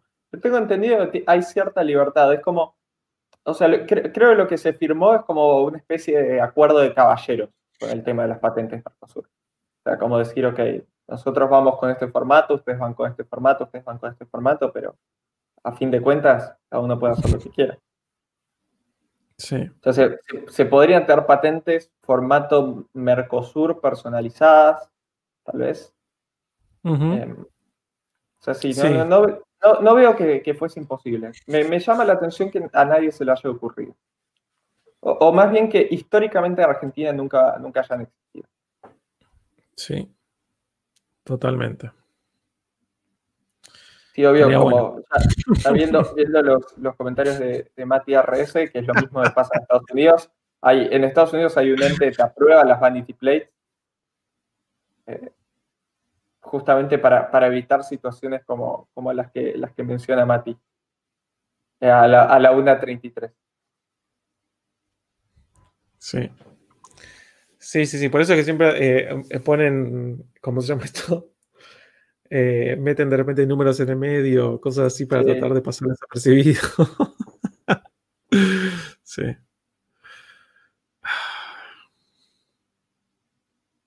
Sí, sí, sí, Acá, o sea, en, es eso, en Estados Unidos hay un, hay, en todos los estados tienen una persona que aprueba manualmente las vanity plates antes de que te lleguen. Vanity plates son patentes personalizadas, como se llama.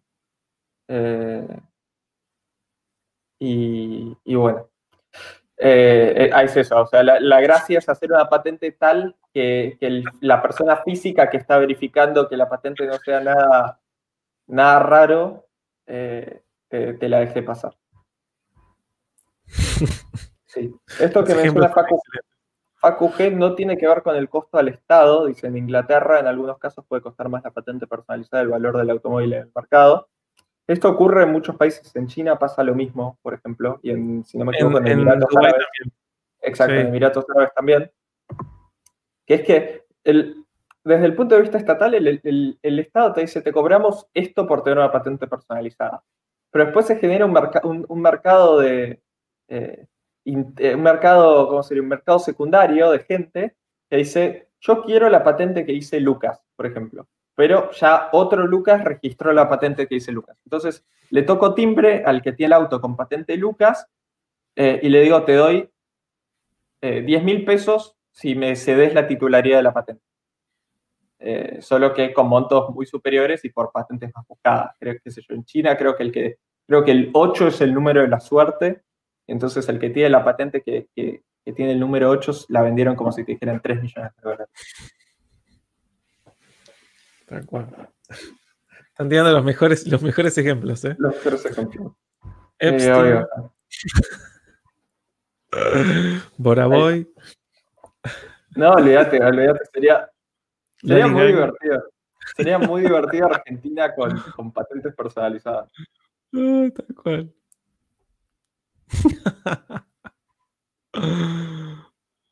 Qué genial, por Dios. Y después cada, cada estado tiene sus reglas. Hay, hay un par de estados, si no me equivoco, que no permiten mezclar os y ceros, ni unos e is. Justamente porque, Sí, sí. porque alguien patentó un auto una vez que era tipo 1, 1 y, y 1, 1, cosa que sea imposible labrar la multa y que la multa llegue correctamente.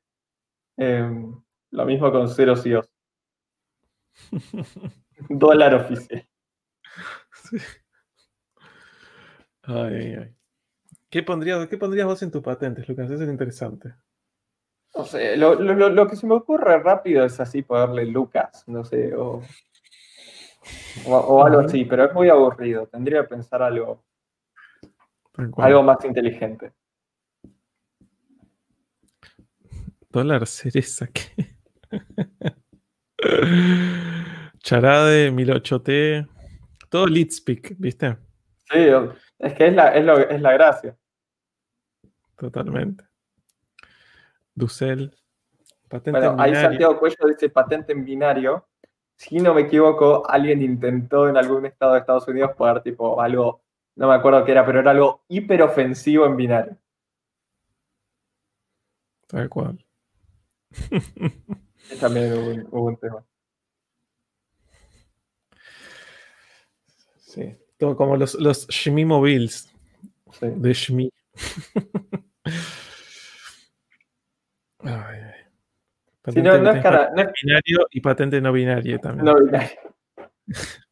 No son caras las patentes eh, personalizadas.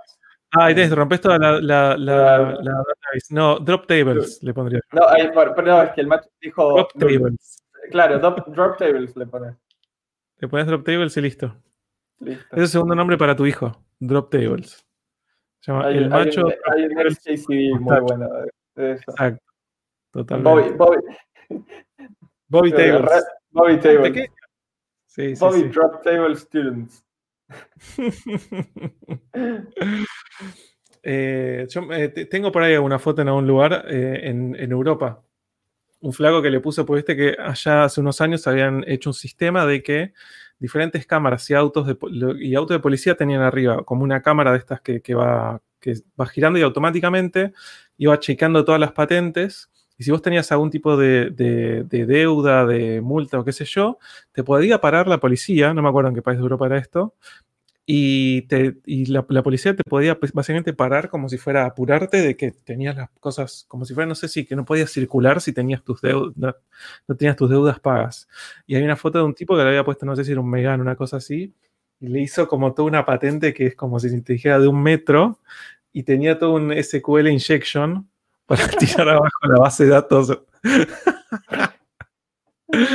Entonces era un Megane y de repente tenía una patente que medía un metro y era todo el código para tirar de abajo la base de datos. Muy bueno.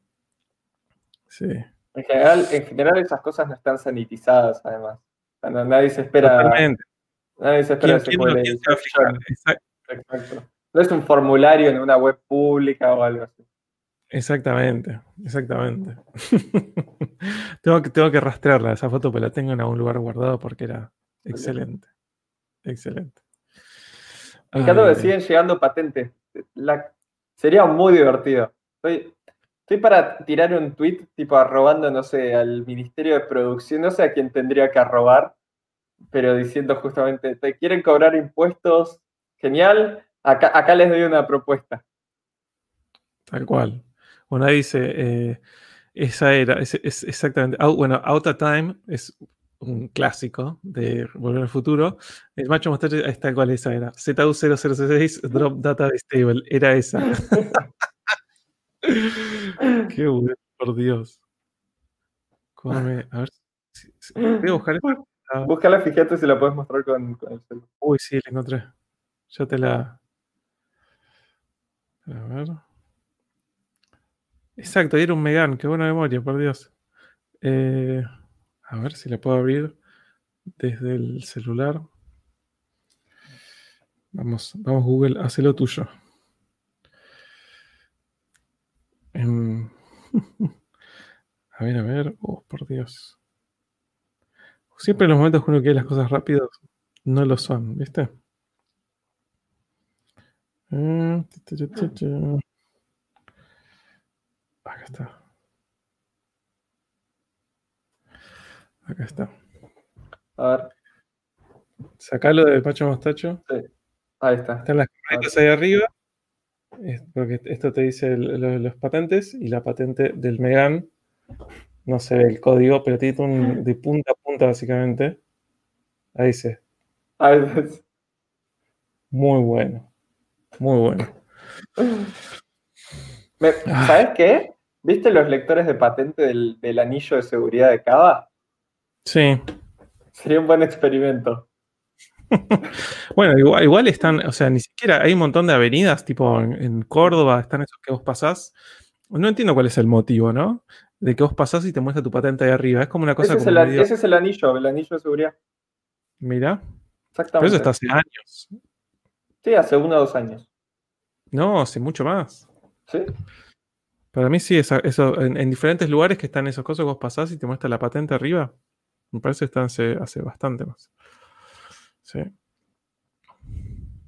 Sí. Pero, pero sí, es para, probarlo, a ver qué pasa. una le pareces una línea de código y listo. Sí. como dice Santiago Cuello, hoy, hoy, no es tan fácil tampoco, pero, pero sí. Sí. Ah, para que si ven autos choreados los vayan a buscar. Pero el tema es que si o sea, si les mostrás la patente, ya saben que está bajo la mira. Tiene que ser algo mucho más furtivo. Como de que. es, algo, es, algo además busca ser eh, disuasorio. ¿Disuasorio? ¿Disuasivo? Sí, sí, sí. Tal cual. Em, Entiendo. Pero lo, que, lo único que tiene para mí disuasivo ahí es que le está diciendo no, no agarres Avenida Córdoba. Eso es lo que estás disuadiendo. Sí, en realidad, si no me equivoco, está en todas las salidas, pero sí. Mira, acá, acá, ahí está mi patente. Mi patente sería esta, la voy a escribir ahora. Tal cual. esa, sería mi patente, ya la acabo de definir. Muy bueno.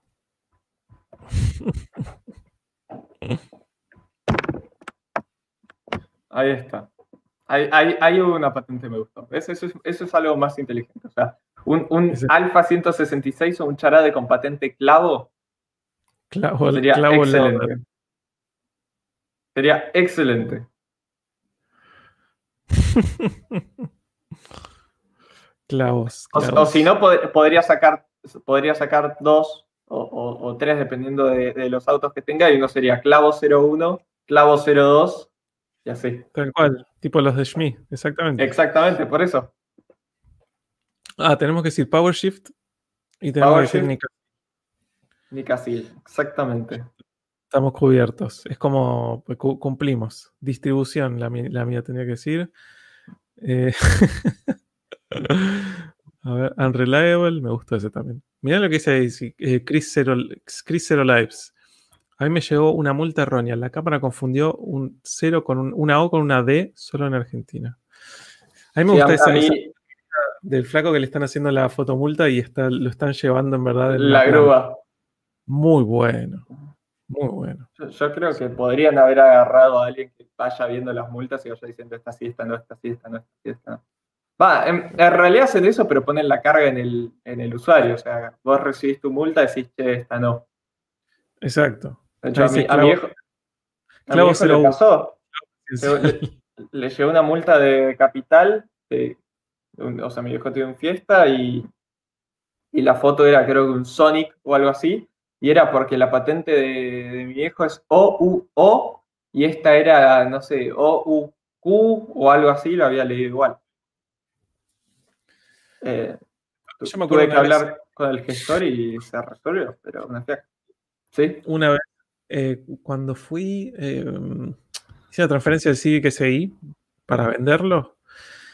Y me acuerdo que me dicen, viste, siempre tenés esto de los diferentes formularios de todas las patentes. Ahí, ya te- ahí tenés una buena para, para, para patente. UU o OWO. Eh, em, cuando fuese la transferencia, viste, te hacen los formularios esos para ver que no tengas ninguna deuda de patentes en ninguna provincia del universo y qué sé yo. Y de repente me dicen, bueno, y tenés una, y tenés, eh, te dice, yo estaba pa- pagando todas las, las- las multas que podría tener. Bueno, tenés una deuda tenés multa de no sé dónde, perfecto, pago. Y de no sé dónde más, perfecto, pago. Y de repente me tiraron a una provincia que nunca en mi vida fui con el auto. Ni, ni fui nunca en mi vida, ¿entendés? Y fue tipo, bárbaro, pero no la voy a pagar, básicamente. No de resolverlo ni nada por el estilo, ¿eh? Está bien, pero no la voy a pagar. Yo nunca, o sea, no sé ni de qué color es esa provincia. Así que quedó ahí. Andás a ver, probablemente lo confundieron con, con otro auto o, o vaya uno a saber. Sí. Viste, como que ni siquiera me llegó nunca, pues siempre las fotos eh, uno las tiene, las ve, algo, qué sé yo, te reís. Mirá, no te puedo creer. Me mata de risa. Pagaría Tal la multa, pero me hagan una fotomulta supuestamente yendo a 400, más o menos. O tenía un mellizo, dice. Eso, eso puede ser también. No, no lo había tenido en cuenta. Pero lo importante es que es un auto que ya no lo tengo más, así que. Ay. En Connecticut.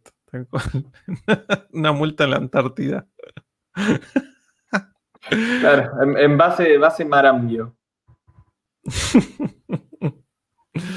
Me llegan multas de Mendoza seguido. ¿Y Mira. sos de Mendoza o no sos de Mendoza? Saturno 27. claro, claro, eh, ahora era de Mendoza, ¿viste? Me, me llegan multas de capital, seguido. A mí de Cava, yo entiendo por qué. No, eh, eh, si te llegan seguido, debe ser un mellizo. Es como, es como las personas que tienen el mismo número de DNI. Eso pasaba- pa- pa- pasó con algún que otro, alguna que otra persona había pasado de libreta cívica a DNI. Sí. Y, Exactamente. tam- y también con algún que otro que, que nada, un error ahí. Y sí, la, la- la falta de internet, básicamente. Básicamente. Sí, sí, le asignaron el mismo DNI a personas. Mendoza, dice Saturno 27. Ok. Genial. Me llega multa de Japón, es normal. Multa de México Yo pasa. A mí una vez me, me llegó una multa de Mendoza, pero había ido a Mendoza y efectivamente había pasado el radar a 300, más o menos. Si vas arriba de 260 no te agarra, acuérdate. ay, ay. Esa- esa- ese test lo habían hecho en, en Top Gear hace muchísimos Top Gear, años. sí. Con un, ¿Cuál había sido la conclusión? ¿Te acordás? Eso, que para que, no para que no aparezcas en la segunda foto, por fin y al cabo lo que haces es saca dos fotos. Entonces con ese cálculo puedes saber a qué velocidad estaba yendo. O sea, cuántos, cuántos metros te moviste entre la foto 1 y la foto 2, considerando que Imagino tiempo- haber distintos sistemas igual. Quizás ahora ya lo cambiaron, básicamente. Pero entonces con eso lo que hacían era que para no salir en la segunda foto tenías que estar yendo a más de 260 kilómetros por hora. Eh, y el test lo habían hecho con un TBR, un Sagaris, una Ah. cosa, una bestialidad así. Sí. Todavía no me llevo ninguna multa. No, yo, yo me, he, recibido propias sorprendentemente pocas multas. Tengo el, el A3 para el que busque y vas a decir, pero ¿cómo tenés como 15 multas en el A3? No, esas son multas del titular anterior que, que las tengo de pagar. O sea, el, el- dueño anterior me dio el dinero y, y como fue lo de la caja, todavía no las pagué, pero las tengo de pagar. Em, pero sí, eh, estoy sorprendido de las pocas multas que tuve desde que me mudé a Buenos Aires, considerando que suelo ir a una velocidad que es digna de, de recibir una multa. Mira, ahí, ahí el macho mostacho está tirando. Mira, los, los nuestros senderos inductivos en el piso. Mira vos.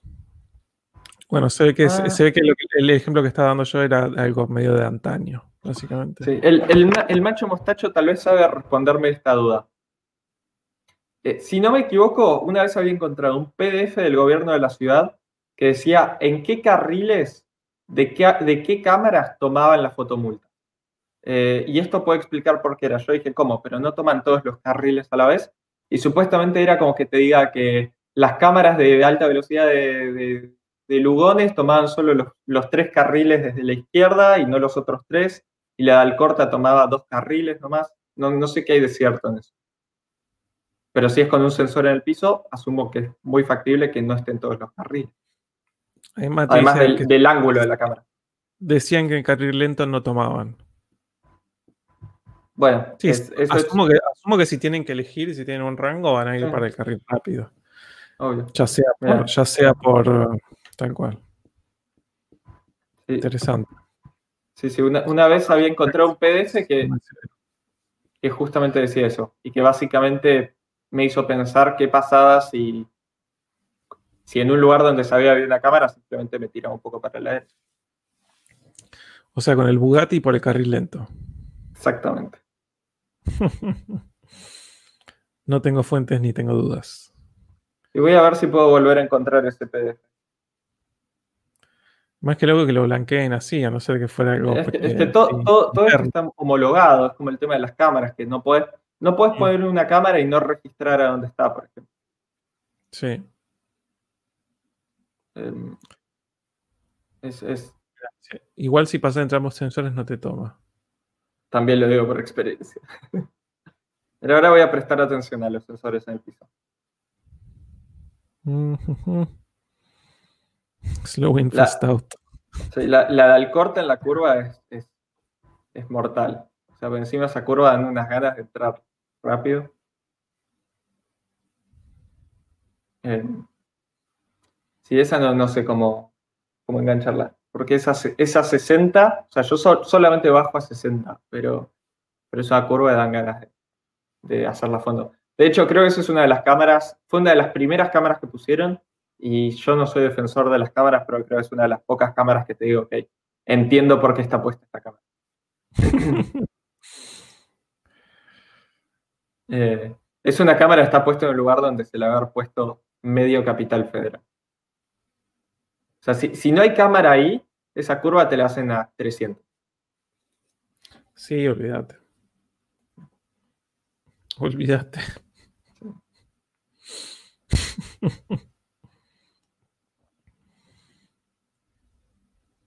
Em, Yo en esa curva perdí una taza.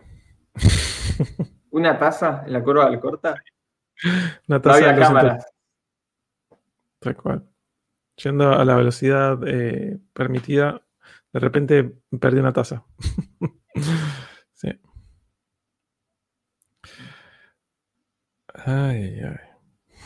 No, no, pero, pero yo siempre veo esa curva y digo, claro, si acá no hubiese una cámara, estaríamos todos agarrando esta curva a 150, más o Se menos. la han puesto de todos los colores ahí.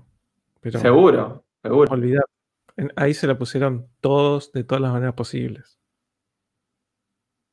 Sin duda. Seguro. Por, por- por eso, nada, esa, esa cámara la, la respeto. Después hay otras que digo, ¿cómo vas a poner una cámara justo acá? Eh, bajando, bajando la. O sea, no sé, un lugar donde tenés máxima 130 y de repente te pone una cámara 80.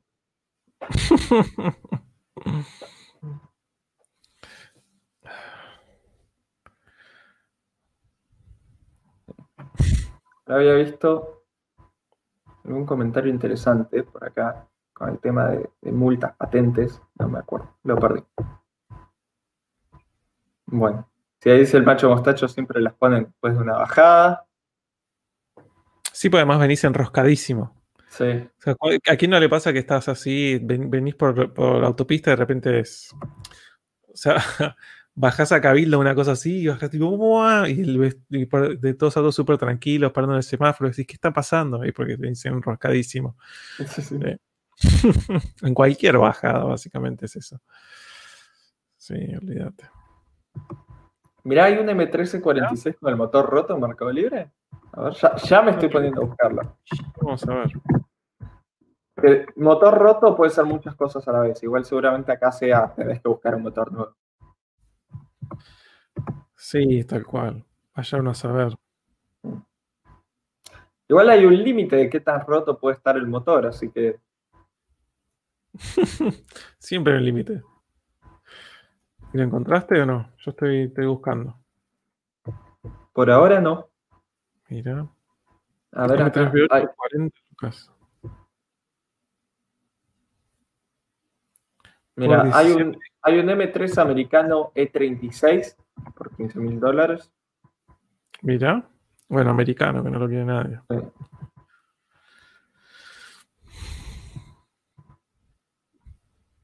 Hay una Hilux volcada. Mira qué bueno. Busqué M3 y me parece una Hilux volcada. Tremendo. Uh, ¿qué es esto? Eh, ¿Qué hay un M3 abrazado a un árbol. Sí, pero creo que es una foto. Creo que dice compro cho- autos Compro chocados. autos chocados. Ah, ya. Me aburrió. La Hilux también. No,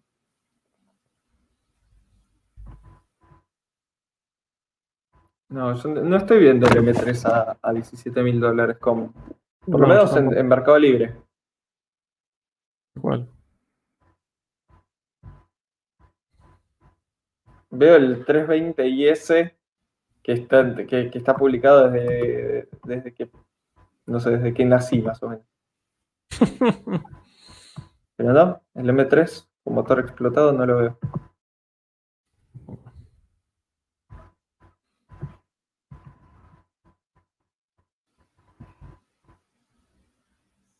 No, no lo encuentro.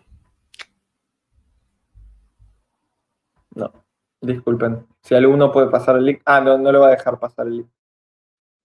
Es verdad. Lamentablemente. Sí. Bueno, Es solo ¿querés- como M3 dicen, ¿eh? A ver, solo como M3.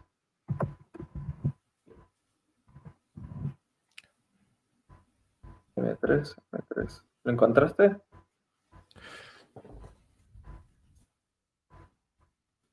Porque quizás está, vaya a saber uno en qué categoría está.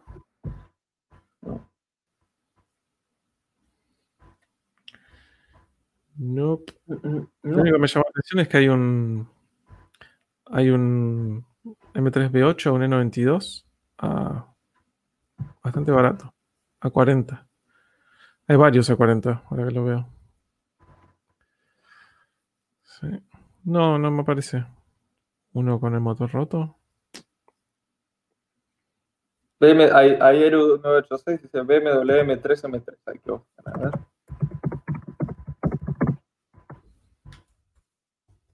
No. Sigo sin, sigo sin verlo. ¿Cómo lo habrán listado? Mm. Para que no aparezca. Ah, ahí lo encontré, ahí lo encontré. Lo que costó, ¿eh? A ver qué dice la descripción. Yo no lo encuentro todavía, así que. Dice, es, es un M3 negro E46, pide 17 mil dólares. Y dice, motor roto, block, bielas, pistones, válvulas, eh, válvulas de escape y admisión, cigüeñal y bomba de aceite. Todo a reparar. El valor incluye caja admisión, Evolve y Alpha Tuning 360 caballos. Volante Alcántara, Pogo cambios M5 corta y llantas originales 18, más accesorios varios, parrilla negra, cola, escape, carbón, alfombras M3, nueva señora, compro muebles, cocina. Mira. O sea, el motor, el motor no queda nada. No, el motor no queda nada, no te sirve nada. ¿La caja dice caja manual o caja.? Solo dice, manual dice Pomo cambios M5 corta, así que asumo que es caja manual. A ver si me... Sí, caja manual. No, te, sirve, lamentablemente ese auto sirve o como chasis si conseguiste ya otro motor de M3, pero no tenés el auto, em, o como repuestos. O como repuestos. Qué lástima. Porque esa caja sirve, pero no, el, tema es que si vale repuestos, no sé, no sé ni si vale 17 mil dólares. Qué lástima. Eh, ahora, si conseguís un motor de M3, haces un negocio. Sí, el tema es que si funciona diferencial, la caja está buena y todo, si lo único que explotó es el motor, o sea, no como negocio, pero como proyecto puedes, armar algo interesante. No, obvio. Tal cual. como el... Sol de B10, de 60 y estás, estás hecho. Sí, obvio, sobre el chasis, o sea, tenés el chasis, digamos. El tema es que si haces swap de, M6 B10, tienes que cambiar todo, caja incluida. No, no, la caja la puedes, le puedes poner la caja esta. No, no necesitas. Sí, obvio, totalmente. Sí, la caja que atraviesa se, la, banca un montón. Pensé que ni a palos eh, se bancaba el torque del el B10. Sí, se, la banca, se la banca. está para buscar un motor de BMW más, más moderno o una cosa así y hacer una chanchada y hacer alguna locura. Sí, te ponen un n en, el, en el último track day que fui, me crucé eh, lo, opuesto, el BMW 320i M3. Y yo me quedé, me quedé recalculando, ¿cómo BMW 320? Sí, es un tipo que es un, o sea, me, cayó de 10 y me pareció una locura lo bien hecho hasta el proyecto. Em, es un 320 de estética, 320 sedán E46 de estética completamente un 320, salvo algún que otro detalle, como que las ruedas obvio son, son más anchas. Y después tiene motor, caja, diferencial, eh, frenos y llantas de un BMW M1346 chocado. O sea, es, es todo un M3 disfrazado de 320i sedan. Mira. Además, es, el chasis es un E46 estándar, no tiene especial, entiendo. Eh, o tenés la caja, tenés el diferencial, tengo entendido que no es el mismo. La suspensión, aunque bueno, todo es comprable o considerado diferente. Los frenos. Em, la caja manual esa del M5 no, la caja manual del M5 no la quiere nadie. Pero la caja la que trae del M3 se la banca. Em, no, la caja automática del M5 no la quiere nadie. Ah, sí, no, pero la manual tampoco, porque es del 545. Ok, del M5 de 60, es verdad, estaba pensando del M5 de 39. Sí, sí. Pero, pero bueno, quizás, no sé si 17, porque al fin y al cabo tenés que. Oh, ahí tenemos otro, ahí tenemos un, lindo negocio. Comprar este auto, pero en vez de 17 le decís 15 y le pones un BR6 turbo. te, queda una chanchada, te queda una recontra chanchada, digamos, ¿no? Pero. Pero. Y ahí sí, nadie entiende nada. Es un M3. No, le, pones un, 1.0 cilindros de un quid. Tal cual. y vas a un track y el auto ni se mueve. un 13B. Bueno, este es un buen proyecto para, para Pini, Pini de Pini Garage. Ahí es un buen proyecto. Un, un 1008T y listo. Se acabó. Un, un 13 1008, va para, para todo. Sí, no sé, no sé qué, qué podrías encontrar. Bueno, quizás quizás algo de magia le, saca, pero si encontrás, no sé, una 336, un motor, un N54 dando vueltas. Totalmente. hablando de algo que, no sé, pueda ir. Pero el tema es, a ver, cuánto, puede valer un N54? Ponele. Ni idea, sinceramente. Ni idea, pero, pero barato no debe ser. A eso le sumas mano de obra, eh, etcétera, de repente te encontrás con que tenés un M3, que no es un M3, porque tiene un N54, a un precio que no está tan lejano a lo que vale un M3. ahí, lo ideal sería conseguir un motor de M3, hacer el laburo vos y quizás ahí haces. Sí, obvio, totalmente.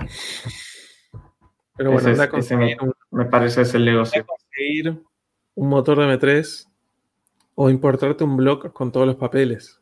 Por última, importás el blog con todos los papeles y después los accesorios. Es una removida. Mm. Es una removida. No, ahí Tomás dice, ¿cuánto cuesta arreglar el motor roto? O si está todo eso roto, infinito, o sea, todo se puede, pero no, no vale la pena. No se, repara. Sí, tenés que reemplazar todo, básicamente. Todo. Más que reparar, tenés que reemplazar todo. Ahí dice 4 mil dólares. La publicación dice 4 mil dólares, pero ni en pedo son 4 mil dólares. No, no. ni en pedo, ni loco. Todo. todo. Quizás lo único rescatable, no sé, quizás la estoy picando, pero... Ah, no, ni siquiera. Iba a decir que lo único rescatable es blog, pero ni siquiera. Por eso. Tu última, si tenés el blog, tenés ahí los números, es el blog que está acuñado. Si quieres, tener un, si un blog nuevo, nuevo, tenés que traerlo con todos los papeles, es una removida. No, no, ni vale la pena para mí. Sí. Sí, sí. Pues un B8 de C4. es buena, esa es buena también. ¿Cómo hacer enojar a la gente lo más posible? Sí. Bueno, dice eh, cambiar. tampoco dice qué rotura tuvo. Porque una de esas se puede encamisar el blog y medio que la zafás. Pero, pero después tenés me, que. Me suena, me suena que alguien alguna vez pasó fotos en algún grupo de este M3 y porque me suena haber visto una masacre en un motor de M3 en un M3 negro en Argentina. si no es este, pega en el palo. Tendría que buscar en algún grupo, sería imposible ya encontrarlo. Me suena que alguien alguna vez pasó las fotos del motor y si no era de este auto, pega el palo y era una masacre. Era, era un auto donde todo había salido para afuera. Sí, sí, sí. Pasos de combustión externa. Sí, sí, pero no es que tenía un hueco en el blog. Era, era un auto que si te dijera, parecía que había agarrado a alguien una bazooka y hubiese hecho tipo pum, pum, pum. No, quedó nada. Era, sí, sí, puede estar equivocándome, puede haber sido otro auto, pero, pero ahora, ahora acabo de tener ese, ese flashback y creo que como dicen ahí, un, un despiece no programado sufrió. Me, me, voy a poner a buscar, me voy a poner a buscar. Acá tenemos un super chat. Muchas gracias, Nicolás Cabo. Lano, si te parece, después del super chat hacemos dos preguntas más. Dale. ¿Te parece un buen plan? Yo todavía tengo que trabajar. Ah, perfecto.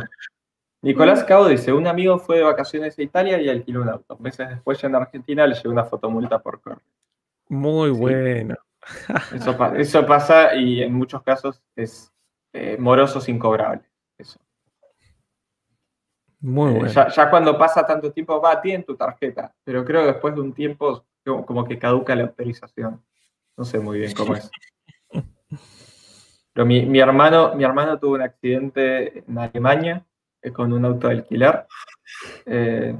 Básicamente iba, iba con un amigo y con una amiga en el auto. El amigo se quedó dormido en la autobahn y destruyeron el pobre Opel.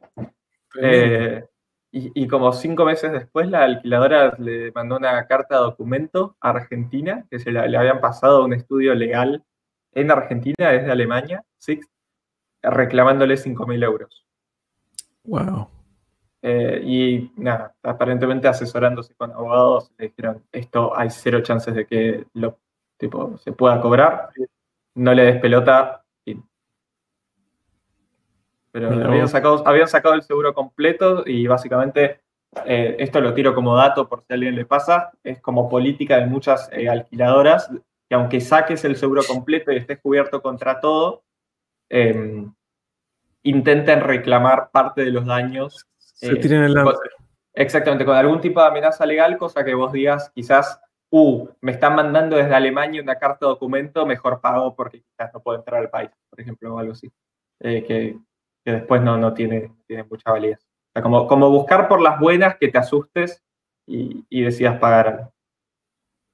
Sí, me hace acordar El otro día me, suena el teléfono, veo un número, viste, eh, como se dice, prohibido, no sé, cuando no lo ves, viste, cuando está, activamente hay un esfuerzo para que no lo veas. Atiendo y una persona, como que, viste esas personas que claramente vos decís pobre, ¿no? Es, es su trabajo, lo entiendo. Pero que eh, vos atendés y es como que ponen el ponen play del cassette que tienen. Bueno, no sé qué lo llamo de no sé qué, pi, era como que me decía, lo llamo del estudio de abogados, pim, pam, pum, pam, pam, por, un, por una deuda que usted tiene, de, ¿viste? Y yo ya me enculé. Y le digo, ¿de dónde? De lo, eh, no, lo llamo, sí, ¿de dónde la deuda? ¿Viste? Para de hablar, ¿de dónde es la deuda? De tal y tal domicilio. Eh, digo, yo no vivo ahí, así que no, no, no sé. No, bueno, pero la deuda está a su nombre, no sé qué, no sé cuánto usted tiene que pagar. Mira, yo no vivo ahí, así que estás perdiendo. ¿No tomaste esa deuda? Le digo, a ver, ¿de cuánto es la deuda? No, pero no sé qué. La verdad que, mira, no me interesa, no vivo ahí, o sea que no sé, realmente estás. El tipo me cortó, básicamente. Básicamente, o sea, me cortó. Eh, es eso, es, cuánta gente así se tira en el lance. A ver, hay mucha gente que se y dice, bueno, vas a pagar. Tal cual. Eh, a, mi, a mi mamá le, Después quiero, quiero contar un poco más sobre esa anécdota de mi hermano porque es, algo, es, algo divertido. Em, a, mi mamá le, le, reclamaban una deuda así de, algo que nunca había contratado, como si te dijera Fiverr de un domicilio cualquiera, por 1.800 pesos. Eh, o, era un monto que no, era suficientemente bajo como para decir, uy, con tal de que no me llamen, ya fue pago, eh, o sea, como pago esto, o sea, obvio no lo pagó por un tema de principios, pero como que el, yo dije, qué, qué, qué, interesante cómo puede tranquilamente haber una modalidad de estafa, decía, te reclamo una deuda de 900 pesos y te llamo cuatro veces por día. Exacto. Hasta vos digas, tipo, ok, nada, te pago 900, no, me importa la deuda, no sea mía, pago 900 pesos. Sí. Bueno, y la anécdota de eso... Saludo, Emiliano Lucio, saludo de, eh, desde Comodoro Rivadavia te mandamos un saludo a vos también. Un saludo a vos también, tal cual. Para todos los que ya están a esta hora, un, gran, gran saludo. No, eh, cuestión que este amigo de mi hermano se, quedó dormido eh, en, la autopista, estaban todos durmiendo en el auto, él dijo yo me la banco, yo me la banco, habían tenido un día largo eh, y bueno, se durmió y, dice que mi hermano se despertó cuando estaba en el aire con mitad del auto subido al, al guardrail de, del autobahn. Y, bueno, cuestión que después rebotaron contra el otro lado, no les pasó nada, pero el auto quedó destruido. Eh, y vino la policía, obvio, pues es un despliegue, cualquier accidente, aunque sea menor en el auto, van, es un despliegue de recursos de todo. Y vino la policía y le, lo empieza a entrevistar al amigo de mi hermano y, y, el amigo de mi hermano le dice a la policía, no, lo que pasó es que me quedé dormido y choqué con el auto. Y el policía lo para tipo, le, dice, para, tipo, todo en inglés, obvio, dice, para un segundo, le dice, necesito me vuelvas a contar la historia de lo que pasó. Y dice, antes te tengo que avisar que en Alemania quedarse dormido cuando manejas implica pasar una noche en la cárcel y una multa de mil euros. Si, si te distraes... Viendo. Claro. Y, y, no. Em, y dice, en Alemania, sin embargo, si te distraes ajustando los controles de la radio, es una multa de 35 euros y no tenés que ir a la cárcel. Ahora, contame de nuevo, ¿cómo, ¿qué fue lo que pasó? O sea, muy buena onda el policía que, fue como decirle, ok, decime que te distrajiste con la radio. Em, y, se armó un atasco de tránsito en, la autobahn porque obviamente quedaron, quedaron cerrados eh, por, todo el, el de todos los pedazos de auto que había por todos lados. Em, que quedaron cerrados, creo, tres carriles por un tiempo, fue un, desastre. Em, y paró un, militar alemán eh, a, asistirlos apenas fue el accidente. Eh, que, contaba mi hermano que paraba, todos paraban y se ponían un chaleco reflectante y sacaban todo un kit de herramientas del auto, o sea, estaban todos preparadísimos. Eh, y, para, el, el, militar retirado con el chaleco y los está ayudando y pasan 45 segundos y viene otro auto de atrás y le choca el auto al, policía, al militar, digamos, que, paró. O sea, se, lo choca de atrás. Y el tipo los está ayudando. y, que le, destruyó la parte de atrás del auto. Em, y, mi hermano diciendo, uh, este tipo ahora se va a recalentar, va a decir, ¿para qué paré a ayudar a esto?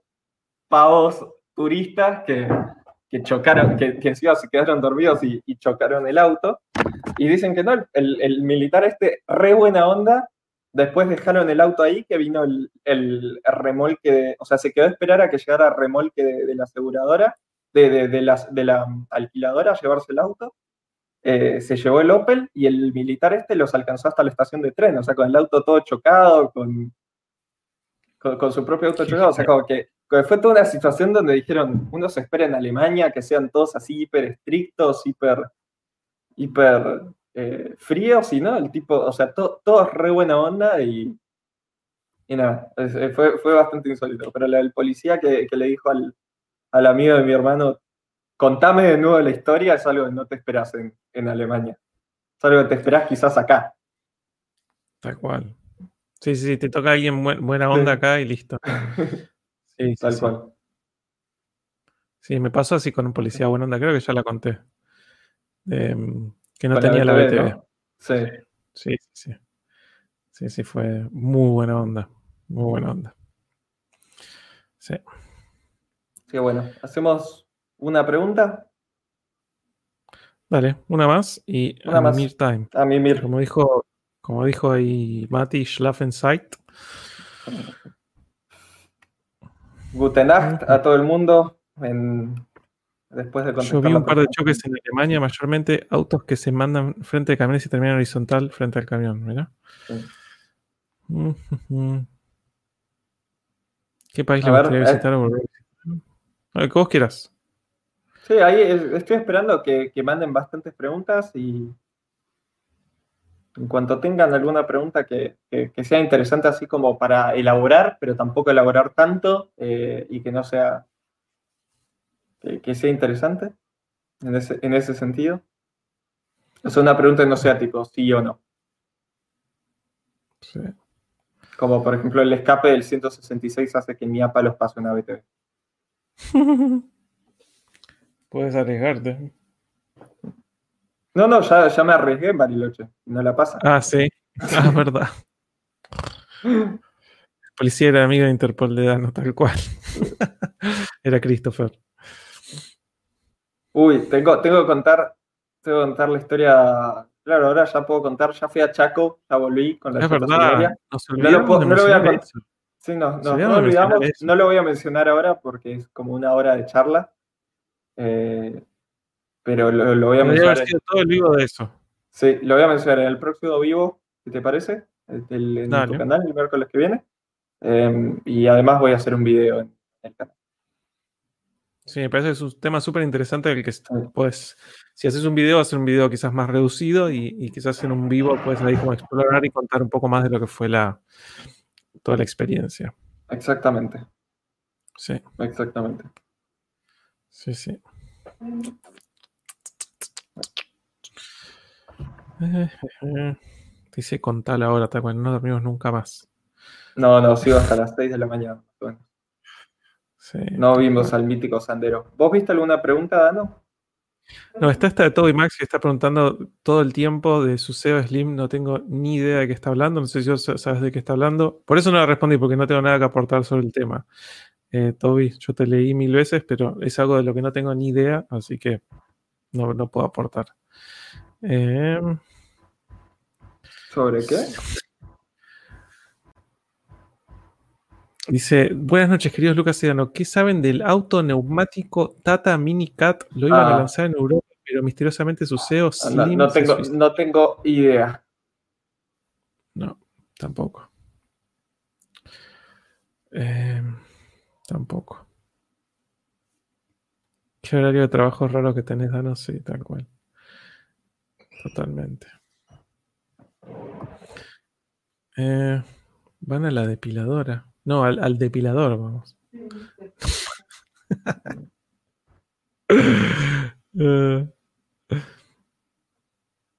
A ver, un segundo, que como dije, estoy en la casa familiar, no tengo que alcanzar al perro, lo perdí. tranqui. A ver. A ver, ahí, ahí vuelvo en medio segundo. A ver, para, claro, salió el balcón. Vamos a observar a Lucas. Lo bueno es que él nos escucha. No, un perrito. Oh, qué bueno un perrito. Vamos, vamos a hacer aparecer. Me la quedo yo, no te preocupes. Sí, sí. oh, es un buen Sí. Es, no, es, es, es muy, muy bueno. Va, bueno, vale. ¿Cómo se llama? Olivia. Espectacular. No, es, es. Mira. Espectacular. A ver. eh, Cambiarían un C200 por una Maroc. Son cosas tan diferentes. Son que- cosas tan. Depende para qué lo vayas a usar. Totalmente. Totalmente. Así que sí. Eh. Ahí se, se fue. Eh,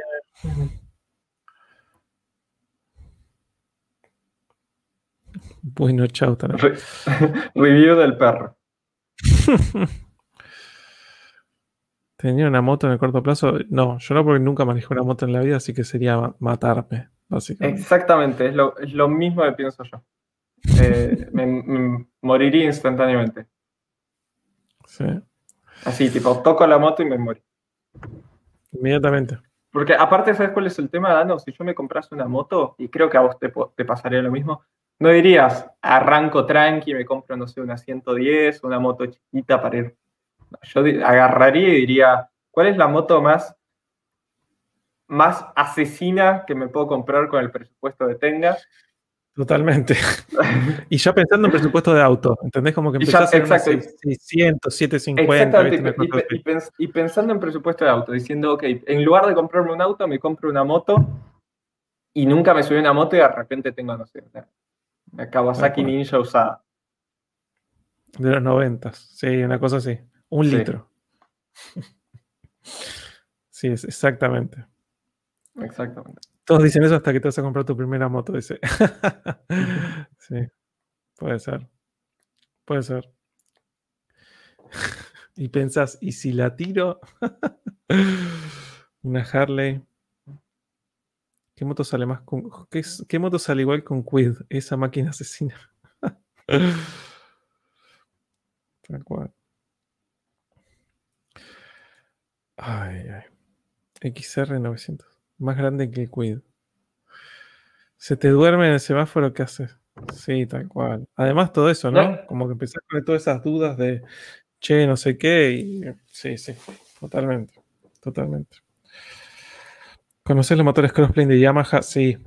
Es más, eh, tengo un video que lo tengo planeado hace rato para hacer un, un, un video sobre motores eh, V8, o sea, motores flat, flat plane contra crossplane y uno de los, eh, de los ejemplos que tengo, que tengo ya además un par de videitos y demás, que los videos promocionales de Yamaha de los motores crossplane son espectaculares. Em, y uno de los ejemplos que, que tengo planeado dar es eso. Los motores crossplane de Yamaha de cuatro cilindros.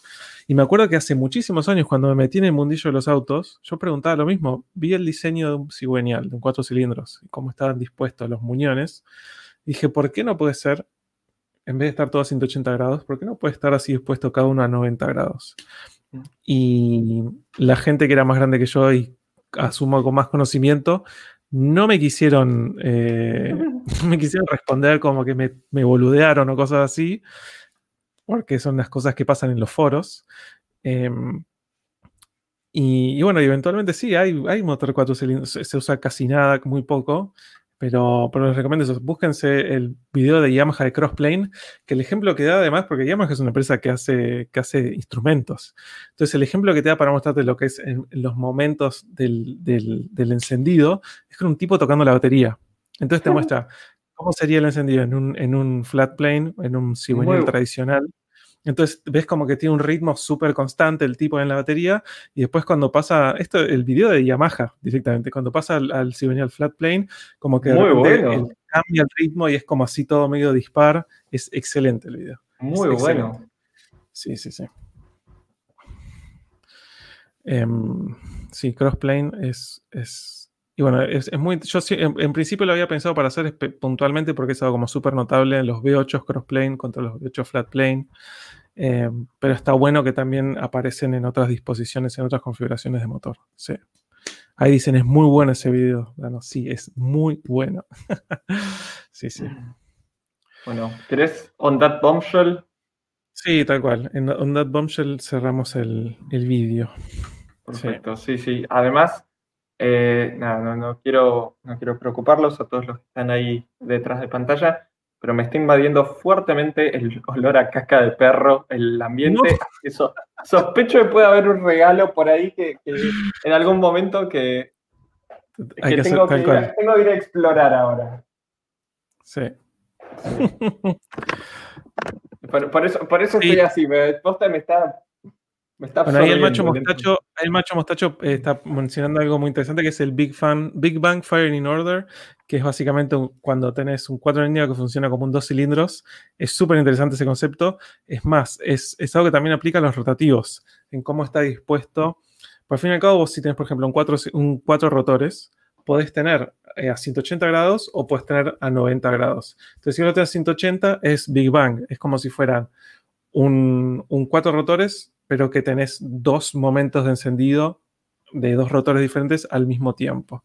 Em, entonces los pulsos son como mucho más agresivos y no están, no están tan separados, que, o sea, están mucho más separados. Esto, bueno, estoy viendo Nutella gratis. Los comentarios son espectaculares. Lucas asfixiándose. el olor que hay, boludo. Bueno, bueno, cerremos entonces ahí, así puedes sobrevivir. gracias a todos los que están ahí hasta ahora, que todavía se vienen bancando tres horas y cuarto de la conversación. Lucas vomita en vivo. Eh, todavía no llega, o sea, las cosas llegaron, pero todavía no las pude ir a buscar. lo que faltaba el S4 del Subaru, así que quizás esta semana ya lo tengo. Eh, así que sí, hacele una seca, te Te tiran ahí en el super chat. Ay, ay, buenísimo. La cámara de gas. Ay, muy bueno. Muy bueno. Bueno. Gracias a todos. Gracias a todos. los que están en el Discord estarán ahí un rato en el after y los que no, bueno, nos veremos por ahí. Revive del Sorongo, me gustó eso también, ¿no? Ahora empiezan a tirar todos. Pues. Todos los superchats para.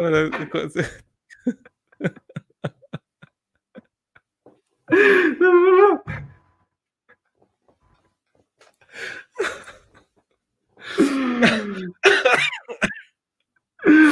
Mariano, te guardo el superchat para el próximo video. Tiene ser temas como súper complejos y súper para desarrollar. Entonces, tipo, ¿por qué el Nicasil? ¿Viste? Una cosa así. ¿Cómo es la composición química de la lucil? Vamos a desarrollar eso. Era, gas de la risa. Era gas de la risa y vino hasta acá, básicamente. Buenas noches a todos. Terminen muy bien. On that bombshell, ahora sí. Sí, No. Gracias, Samuel. Pero ahora sí, vamos con todo. Chao a todos.